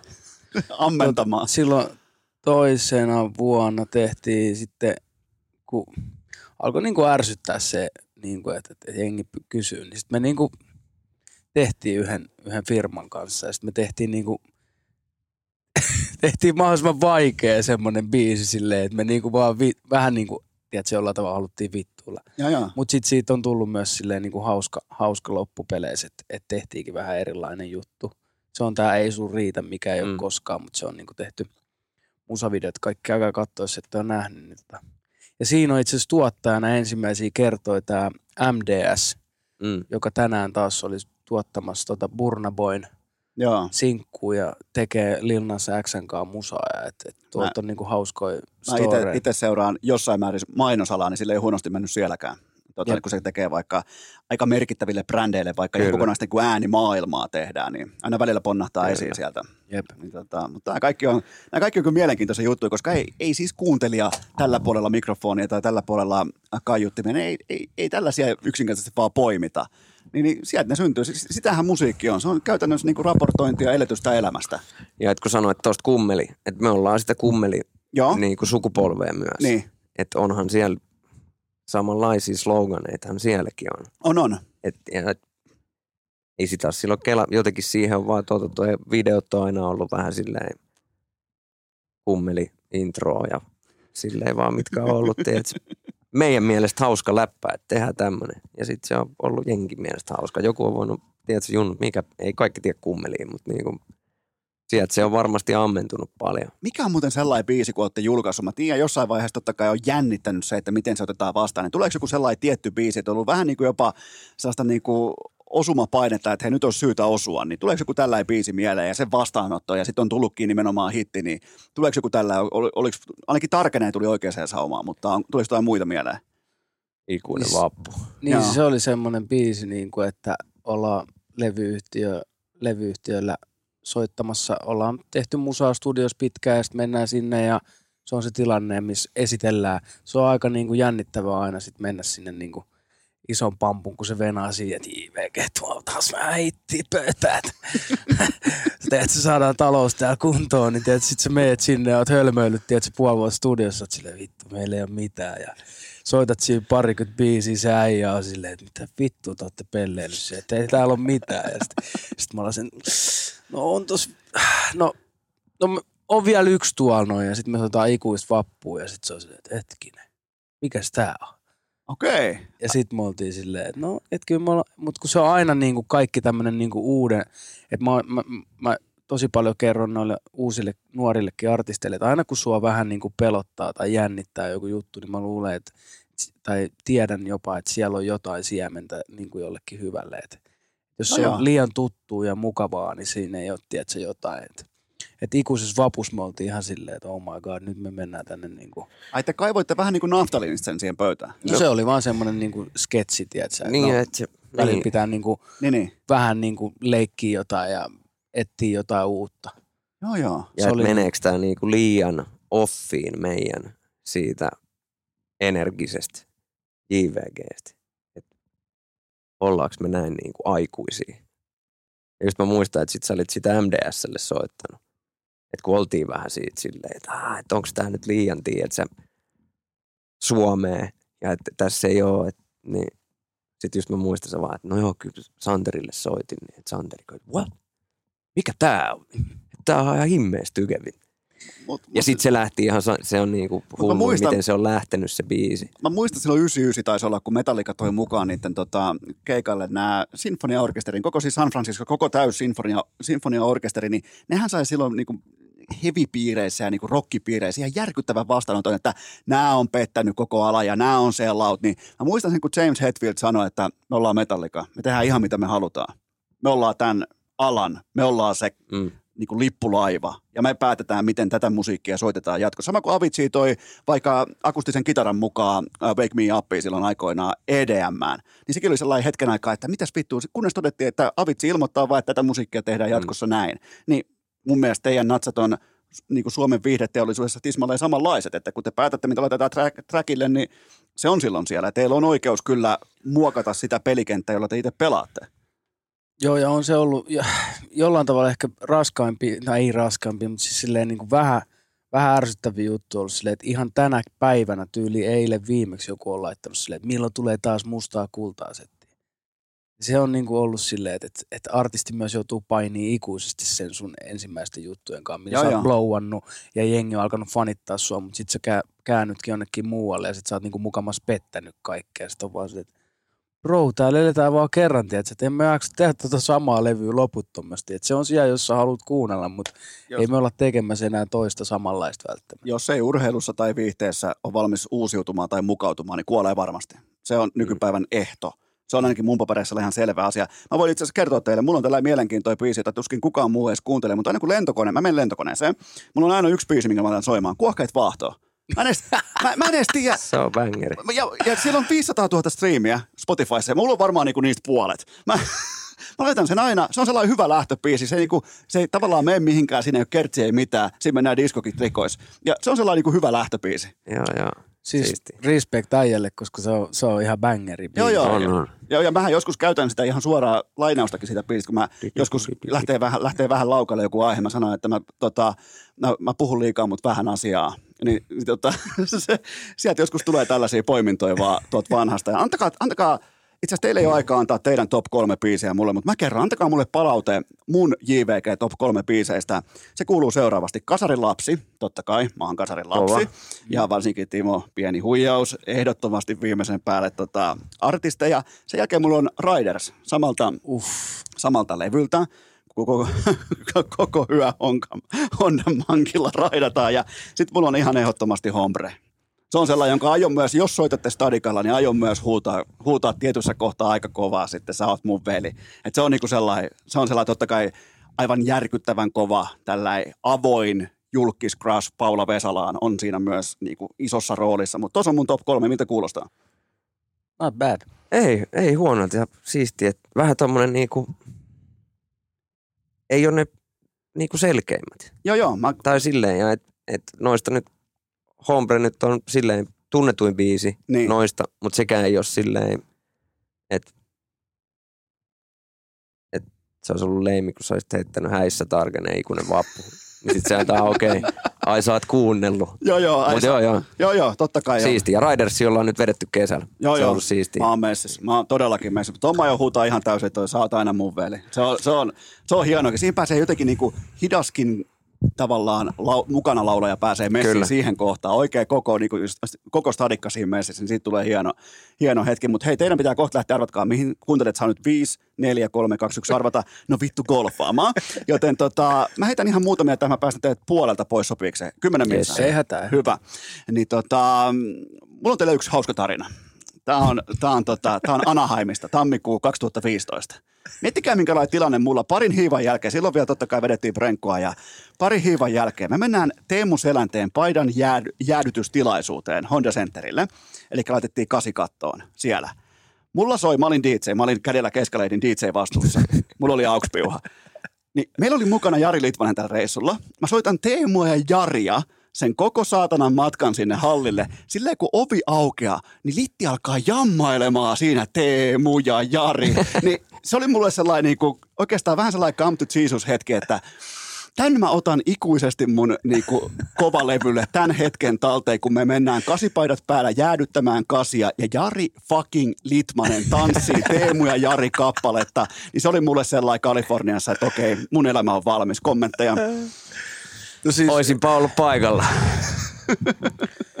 siis toi just, kun on päässyt Jari, Jarikin tapaa ja tiedätkö, niin kuin, mä muistan sen, sen kerran, kun puhelin soi, joku mun tuttu soitti, että hei, että me ollaan tässä näin Teemu, Teemun, Teemun tota, jahdilla, että sillä on asiaa sulle. Ja sitten Teemu Selänen ekan kerran juttelee sen kanssa ja se on silleen, että tulkaa tuonne mun botskille, että me ollaan kohta skattalla, että nähdään siellä. Ja Joltain keikalta me mentiin suoraan. jostain. mentiin Teemun tota, Ihan poikin oli. hengaa. Tiedätkö, mä vaan silleen, Arttu. Viskari, mitä vittua sä täällä teet?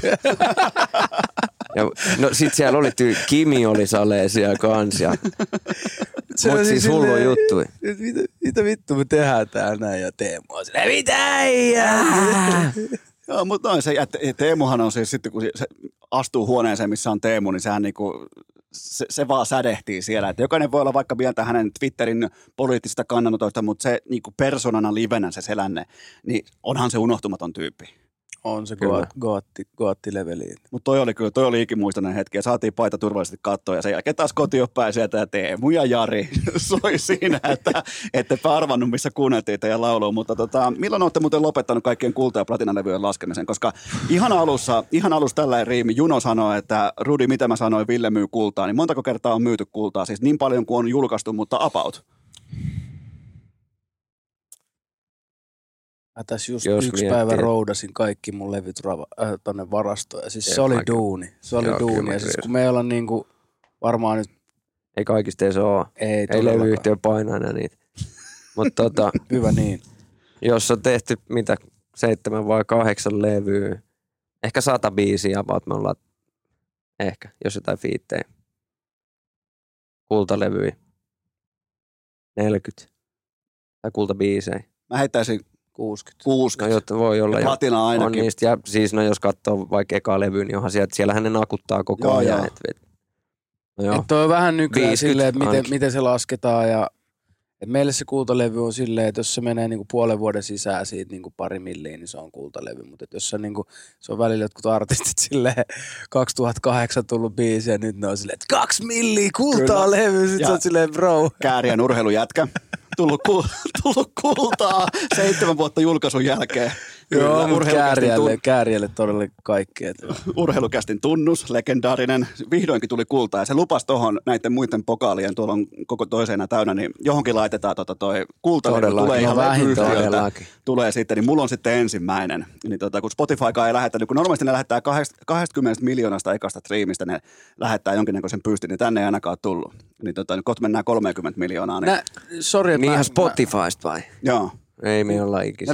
Saatu ne mitään. lähettää mun mielestä podcastajille jotain. Joo, mi, näet sä niinku, kun ei näe vaikka, niinku, kun sä näet artistien niinku striimiluvut, että paljon se on se top, top 50, niin podcastissa ei niinku ole sitä si- samaa kulttuuria, Ei vaikka on ne niinku listaukset, niin Joo, miksei siellä ole sille lukuja, niinku, että, mä, tai mä, niinku missä niinku liikutaan. mä, no, mä tykkään sanoa, että urheilukästin jakso on sellainen aika lailla niin kuin loppuun myyty Wembley.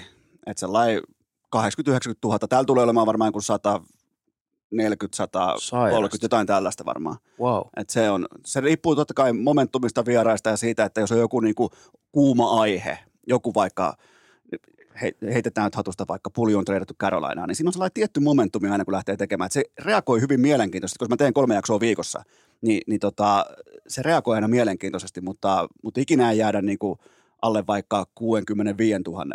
Et Se on, se on jännä, että miksei siinä ole sitä samaa kulttuuria kuin vaikka musassa silleen. Ja sittenhän koska, se ne, koska niinku- ne siellä 10 oli ja toisi niinku tyyli 900 striimiä, niin se varmaan okay, että se on, joo, joo, niin, okei. niin, että se on se, se ehkä vähän polkiski sitä. Ja mun mielestä ne Spotify pitäähän näitä vähän niin kuin pelkästään podcastajia varten, ei faneja varten, toisin kuin ehkä musiikkia katsoo fanit. Mutta podcastajat itse, nehän runkkaa ja ottaa itseltään suihin niistä listoista ihan hulluna. Ja sen takia ne on olemassa siellä. Et se algoritmi on aika hyvin koodattu silleen, että podcastajat tykkää tulla ilmaiseksi Spotifylle töihin. Et silleenhän se on, me ei saada penniäkään yhdestäkään striimistä. Ai jaa, okei. Mutta toisaalta meillä on täysin vapaat mainosoikeudet sitten Kyllä, myydä niin, meidän niin, tuotetta tota, Joo, joo. niin kuin kaupallisesti, mutta tota, hei puhutaan vielä loppuun jalkapallotähtiä, jumalauta, Killa FC. Olette matkalla, olette matkalla mestarien liikaa tai johonkin Eurooppaan, jumalauta. Nyt, äh, nyt Jason Nikkinen siellä miettii, että voi vittu vihdoinkin tulee Gillaa. Ihan, niin, mä oon iso, mä oon iso, GM. mä oon iso, mä oon iso Gilla-fani, niin, tota, niin, Vamos, halakilla. niin tota, mi- mikä homma. Ja on- onko, muuten, onko tullut maaleja tällä kaudella kummallekaan? Meitsi pelaa, mä, kun mulle ei riitä kokoonpanos kuin vasemmaksi pakiksi, ja siinäkin joutuu vaihtelemaan välille. Tota, Sitten kun tekosyyt on loppu, niin kerro vaan se syy. ei, ei vaan riitä, että niinku parikymmentä vuotta taukoa futiksesta ja sitten tuohon gillaan ja Joo, joo. kutoseen ja siellä tulee jengi ihan hulluna iholle tiistai-iltana yhdeksältä. Mä oon väliin silleen, että ei jumalauta. Miten, miten Jare? Mä en itse asiassa tällä kaudella pelannut nyt, kun siirryttiin tuohon isolle kentälle. Vähän jalois ongelmia. Katsotaan, jos toi GM Nikkinen hoitaisi mulle jostain Sveitsistä jonkun lekuri, joka leikkaa tuosta jalkapöydistä pari, pari tota hermoa poikki, niin et kun tuossa ennen joulua pitäisi päästä sinne eurokentille vielä, niin tota, Jätkä on kyllä ihan niinku oikeasti Die Hard Jari Litmanen fani, koska saatat niinku samat jalkavammat. Kyllä, kyllä. Toi täytyy nostaa hattu tuolle commitmentille. Kyllä. Pitää ne, niistä kopista vähän leventää tuota lestiä kanssa itselle, mahtuu klappi sinne. Mutta Miten, Mut se on huikea juttu, se on ihan mieletön juttu ja miten niinku, se, että miten se on kasvanut ja kuinka siellä on jengi joka viikko kattamassa. No kyllä. Silleen, että siellä Espooskin oli joku puolitoista tuhat ihmistä siikaan, niin joo, joo. se on ihan älytöntä. No, siis mun papereissa suomalaisista jalkapalloseuroista mielenkiintoisin. Mä pystyn mainitsemaan eniten killan pelaajia tällä hetkellä. Ihan, tämä ei mikään, tää ei mikään vitsi. Mä tein yksi päivä testin. Mä sain HJKsta kiinni ehkä joku kolme tai neljä. Mä sain killasta vähintään kahdeksan tai jopa yhdeksän kohilleen heti ekasta, niin kuin Mm. ekasta laakista. Ihan sokkona. Mä tein sokkotestin. Joten se, se on siis ihan itsestään selvää, että se on mulle mielenkiintoinen, koska mä tiedän, ketä siellä pelaa. Just. Just näin. Mutta Ville ei ole tehnyt siis maalia.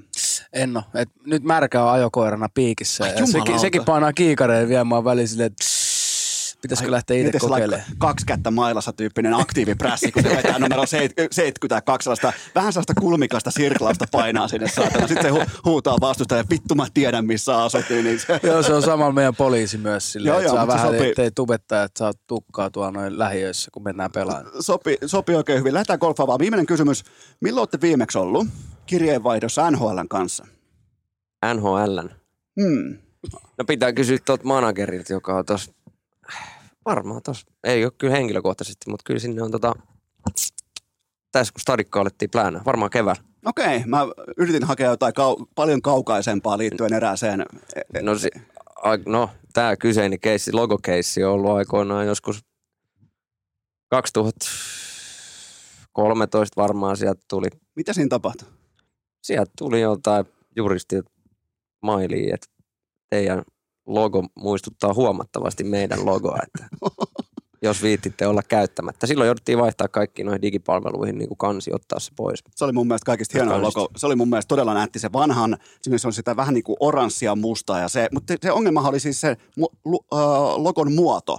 Joo. Se meni tismalleen sen NHL-logon. mistä, mistä me oltaisiin voitu sitä tietää silloin? Ei Ei mistään. Sitä tehtiin muutenkin harrastepohjalta. Joudutteko te tilittämään jokaisesta myydystä tuotteesta jotain NHLlle?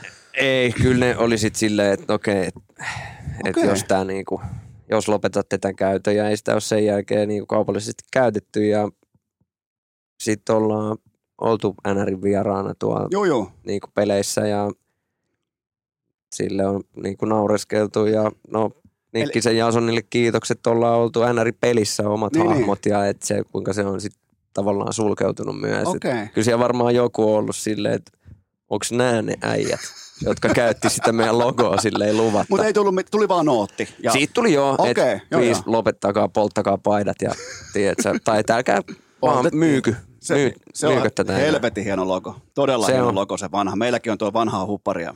Vanhalla JVGllä. Se on. Todellakin. Se on klassikko. Kymmenen vuotta vanha kama. Mutta hei, nyt lähdetään golfaamaan. Tota, kaikki ostamaan nyt liput, jos siellä on vielä jäljellä, kun tämä tulee ulos. Tästä on viikko nyt stadikkakeikka aikaa, lauantai 12. elokuuta Olympiastadion. Kaikki menee osoitteeseen lippu.fi ja ostaa sieltä kunnon tiketit. Tulkaa vaikka mun viereen istumaan, voin kertoa koko vitun illan vaikka laadukkaista vitsejä. Mutta onko jotain, Ville sä oot kummikuuntelija, Jare, niin onko jotain lopputerveisiä urheilukästin kummikuuntelijoille? Ei mitään, nauttikaa Eskon, Eskon tuotannosta, että se on verbaalisesti todella lahjakas. Että se pitäisi tulla kokeilemaan vaikka jotain musahommia. Sen, sen takia mä yritin työntää teitä ehkä ulos bisneksestä koko tämän, niin kuin, että lopettakaa siihen stadikkaan, niin mä aloitan. Mutta Ei, tota- mä tykkään kuunnella ja tota, terveisiä kaikille kuuntelijoille ja tulkaa Stadikalle tsekkaa gigi. Todellakin löydätte Eskon sieltä, kun tulkaa sinne paikan päälle kuuntelemaan. Se antaa Kuuntelee lisää juttuja. Loistavaa herra, tämä oli, tää oli suuri kunnia ja tämä ei ole mitenkään itsestään selvää, että teillä on tänne aikaa, niin tämä oli iso päivä ja tota, kuten sanoin, nostan teidän duunilla hattua todella korkealle ja tämä oli mulle iso päivä ja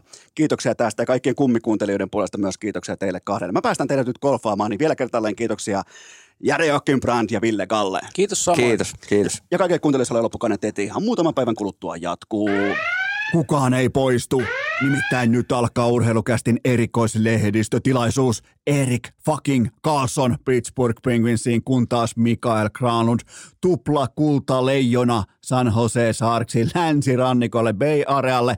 NHL-pelaajien hautausmaalle, jos näin ikävästi voi asian ilmaista tässä kohdin, mutta mä avasin nauhat. Mulla oli pakko ottaa mukaan tämä segmentti, koska NHL-jääkiekko, mitä se on? Se on viihdettä, se on viihdetaloutta, se on relevanssitaloutta ja tämä on helvetin hyvä asia, että Erik Karlsson nykyformissaan tämän kauden jälkeen Norris ja kaikki, aivan siis uskomaton hyökkäys suuntaan, tulee nimenomaan itärannikolle ja sellaiseen kuitenkin organisaation, jossa on jonkinnäköistä relevanssia ja jonkinnäköistä mielenkiintoarvoa jo valmiiksi padassa, koska siellä on aikamme kenties. Goa tämä tekee pahaa sanoa, mutta siellä on Sidney Crosby, joten tämä joukkue ikään kuin, ää, nyt mennään kuitenkin elokuuta ja musta tuntuu aika voimakkaastikin siltä, että Pittsburgh ää, Penguins on elossa. Me laitettiin vähän niin kuin, tiedätkö, jo kai- kaivettiin tuolta ää, varastosta vähän reilumpaa vasaraa esiin ja yhdeksän tuuman rautanauloja, millä saa koko arkun mukavasti umpeen, mutta mulla on voimakas tunne siitä, että nyt Kyle Dubas ainakin tietää, mihin se on lyömässä kätensä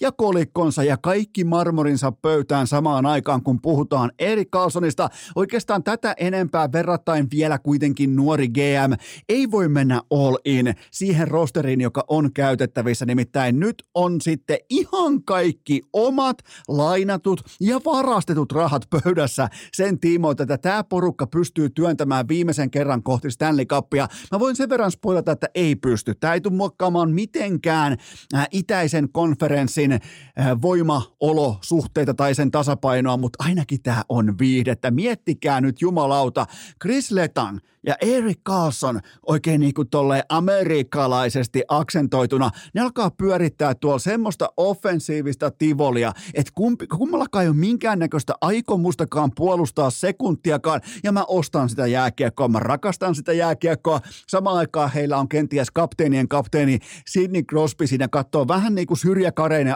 alta luomien, että ei jumalauta näin puolusta yhtään, joten en ole Esko mukana. En ole Esko mukana tässä Pittsburgh Penguinsissa. Voidaan oikeastaan aloittaa Erik Carlsonista paluu itään TV-katsojien äärelle, niin kuin tavallaan oikeeseen todelliseen kiekkoklubiin. Totta kai pelas aiemminkin idäs, mutta ottava on ottava. Se ei kiinnosta ketään muuta kuin urheilukästin yhtä ainoa ottava fania tuolla inboxissa. Tämä on jättimäinen W koko liikalle. Ja tämä on myös, kyllä tämä on tietyllä tapaa myös Kyle Dupasilta GMltä ää, nykypäivänä. Mi, mi, laittoiko se muuten itsensä, kummin päin se meni? Onko se jääkiekko-operaatioiden presidentti vai GM vai molempia vai tuliko se ensin toiseen ja ylens itsensä? No ihan kuulkaa se ja sama, mutta jos hän pystyy vetämään tämmöisiä muuveja, niin olkoon vaikka koko saatana Pennsylvanian osavaltion kuvernööri. Sillä ei ole mitään merkitystä. Jos pystyy tuomaan tälleen viihden lihaa pöytään, niin mä sytyn tähän, koska tämä on myös tietynlainen statement sen puolesta, että mm, äh, äh, Kyle Dubas omalla työpaikallaan lyö vetoa sen puolesta. Hän ikään kuin haluaa varmistaa, että Sidney Crosby ei vaivu epärelevanttiuteen urheilijana. Ei missään vaiheessa, joten ä, aika moni GM tai moni tavallaan seurapomo olisi tässä kohdassa jo miettimässä, että ei perkele, tuolla on toi ja ton verran ikään malkiin, kulkeeko enää letang, kaiken ongelmien loukkaantumisten jälkeen pystyykö kasaamaan itseään, niin Kai Dupas menee Erik Carlsoniin all in, joka painaa, se on muuten komea, komea, siis komea jätkä muutenkin, mutta se on komea hetki, kun riittävän hyvin osaa käyttää nuuskaa, ei koskee käsillä siihen ollenkaan, kun se heittää vaan nuuskaa tonne suuhun, pyörittää sen pallon, tunkee kielellä yläpeltiä lähtee painamaan sadan paunan kauden pöytään, niin